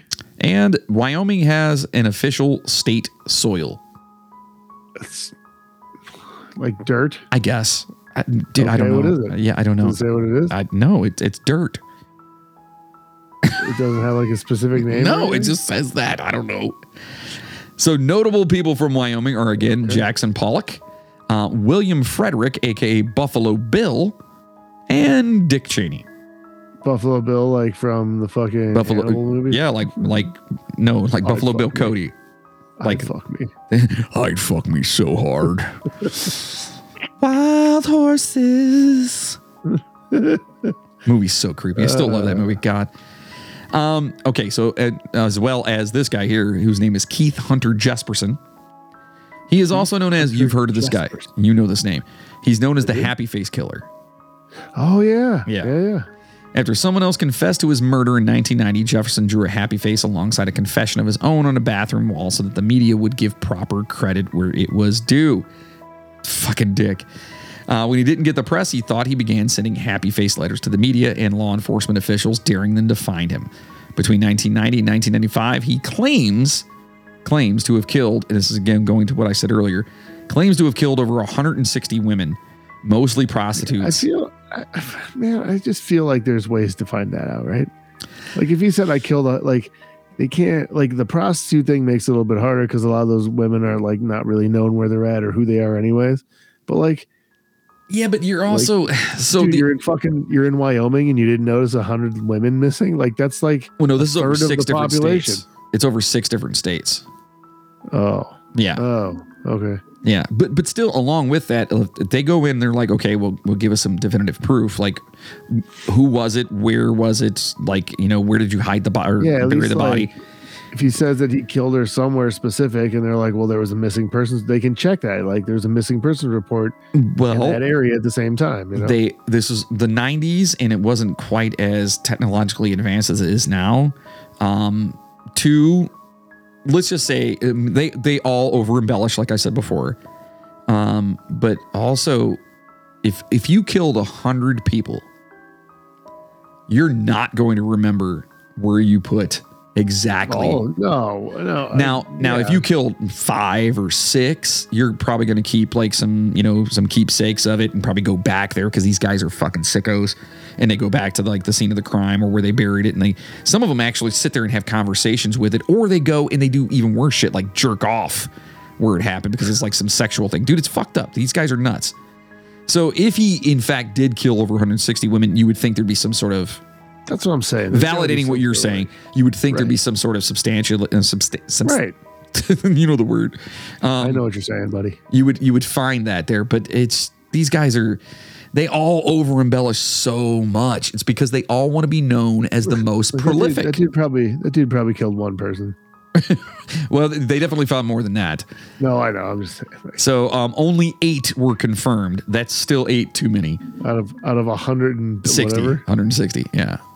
It was the murder of his longtime girlfriend in March of 1995 that ultimately led to his arrest. He's currently uh, serving three consecutive life sentences in Oregon. You're going nowhere, buddy. So now the legend, last one for today, and it is the jackalope. Ah, nice.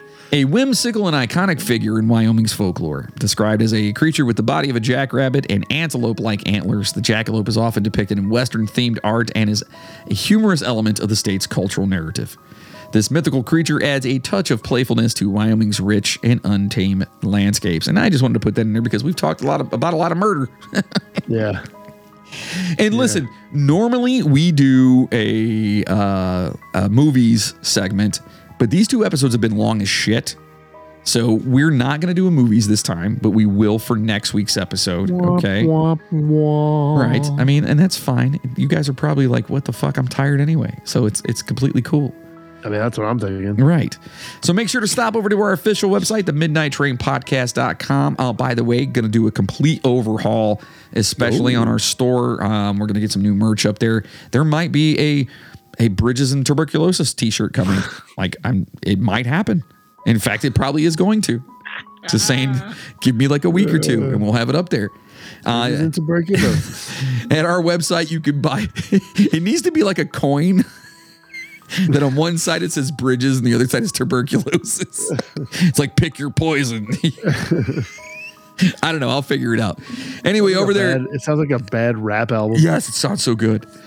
Uh, you could buy some super sweet merchandise. Super sweet. That's right. Where you can find uh, uh, the Duke of Fingerbum shirts, the Don't Be a DeSalvo shirt, all kinds of different hats and and and uh, phone cases and future shit coming up. Like I said, I'm going to be rehauling that. Um, if you like what you heard from us, consider becoming a, a show producer by heading to the midnighttrainpodcast.com, clicking on the Patreon button, and uh, you know just get mag- magically whisked away. You know, for five bucks a month, seriously, you get all kinds of bonuses and all kinds of cool stuff.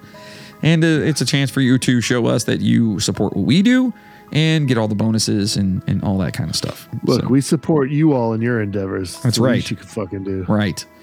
Don't forget to follow us on uh, all of our social Twitter, Instagram, TikTok, YouTube, Spotify, and uh, rate us wherever you can. Please give us a five star review, whether it's on Apple or um, Amazon or wherever it is. Just do that for us. We can't thank you enough for all the love and support. Truthfully, it's awesome, especially dealing with us through the the little bumps that we've had recently. So we want to thank you for Mostly that. John's fault. It is. It is mostly the, this last one. First one was yours. This one, this last one was mine. But I, Yeah. but I said weekly episodes Well, they're they're back now. We may be a couple days late this week, only because of I'm dealing with some shit. Well, I had to go to. Well, I'm I'm I'm dealing with some again some I shit. know. It's always some shit, but this one's a, a little bit more like. It's a little more serious. I'll explain to you after after we're done. Yeah, yeah, good. But in the meantime, we want to say a big, huge thank you to our executive producers, our Patreon first class passengers. I'm going to turn this down because it's always loud. There it is. To Cassandra Fuentes, Jacob Peters, Stoner Babe 69, Tim Karras, Zoe Miller, Tracy Valancourt, Edgar Rodriguez, Jin Wynn, Riley with no last name, Chris Connors, Amanda C, Micah Purdue, Dale Wells, George DeJesus, Megan McTerry, Amanda Dens, Chris Lucas, Joseph Aramo, Nathan Diekman, Caitlin McKinney, Maggie Brothers, Rick Resler, Miles Campbell, Brian Gunselman, Pumpkin Escobar, Mac Doherty, Janet Sher- uh, Cheryl. I always want to say Cheryl for some reason. I'm sorry, Janet. to Chad Flint, Chris McLeod, Justin Kowalczyk, Christina Skelton from the Sisters Skelton podcast, Maria's Gibbs, to skeleton. the Sisters Skelton, and to uh, Chainsaw, What the fuck? to Courtney Batchelor, Katie Brabenick, and of course, our boy, Bill Birch. Do you want to do it this time? No, not really. oh, good for you. He's, by the way, leaving tomorrow to go to Africa. Why? He's going to fucking Africa. I guess he got invited to, I don't know if He's it's a wedding or something. in Africa. That's he's going all the way to Africa for that. I'm sure that's probably going to happen while he's there, but at least I hope so. You can't go to Africa and not. Bill, you gotta. that's all I'm saying. You have to. Yeah, yeah. You're on a completely different continent. You have to. Anyway, The continent of love, isn't it? is that what they call Africa? No, I don't fucking know. All I, all I all I want is for them like him to be trying to get down, and then like Lion King playing in the background. Hi, you and ya. anyway, do us a favor, spread the word for us, the Midnight Train podcast. All right. Yeah. If you want your name to be mentioned on the show and for us to be forever grateful, please become a Patreon producer. It's five bucks a month. You guys spend more than that on a cup of coffee most days. So if you could do that for us, that'd be great. And uh, yeah, in the meantime, thank you so much. Um, Moody, Yeah, go to bed. I'm going to. Luckily, I don't. I don't have to work in the morning. so Oh, nice. Good for you. I gotta take my kid to the doctor though. Oh, everything cool? Apparently, he can't hear. I don't know. And on that note, choo choo, motherfucker! Now go home and get your fucking shine box.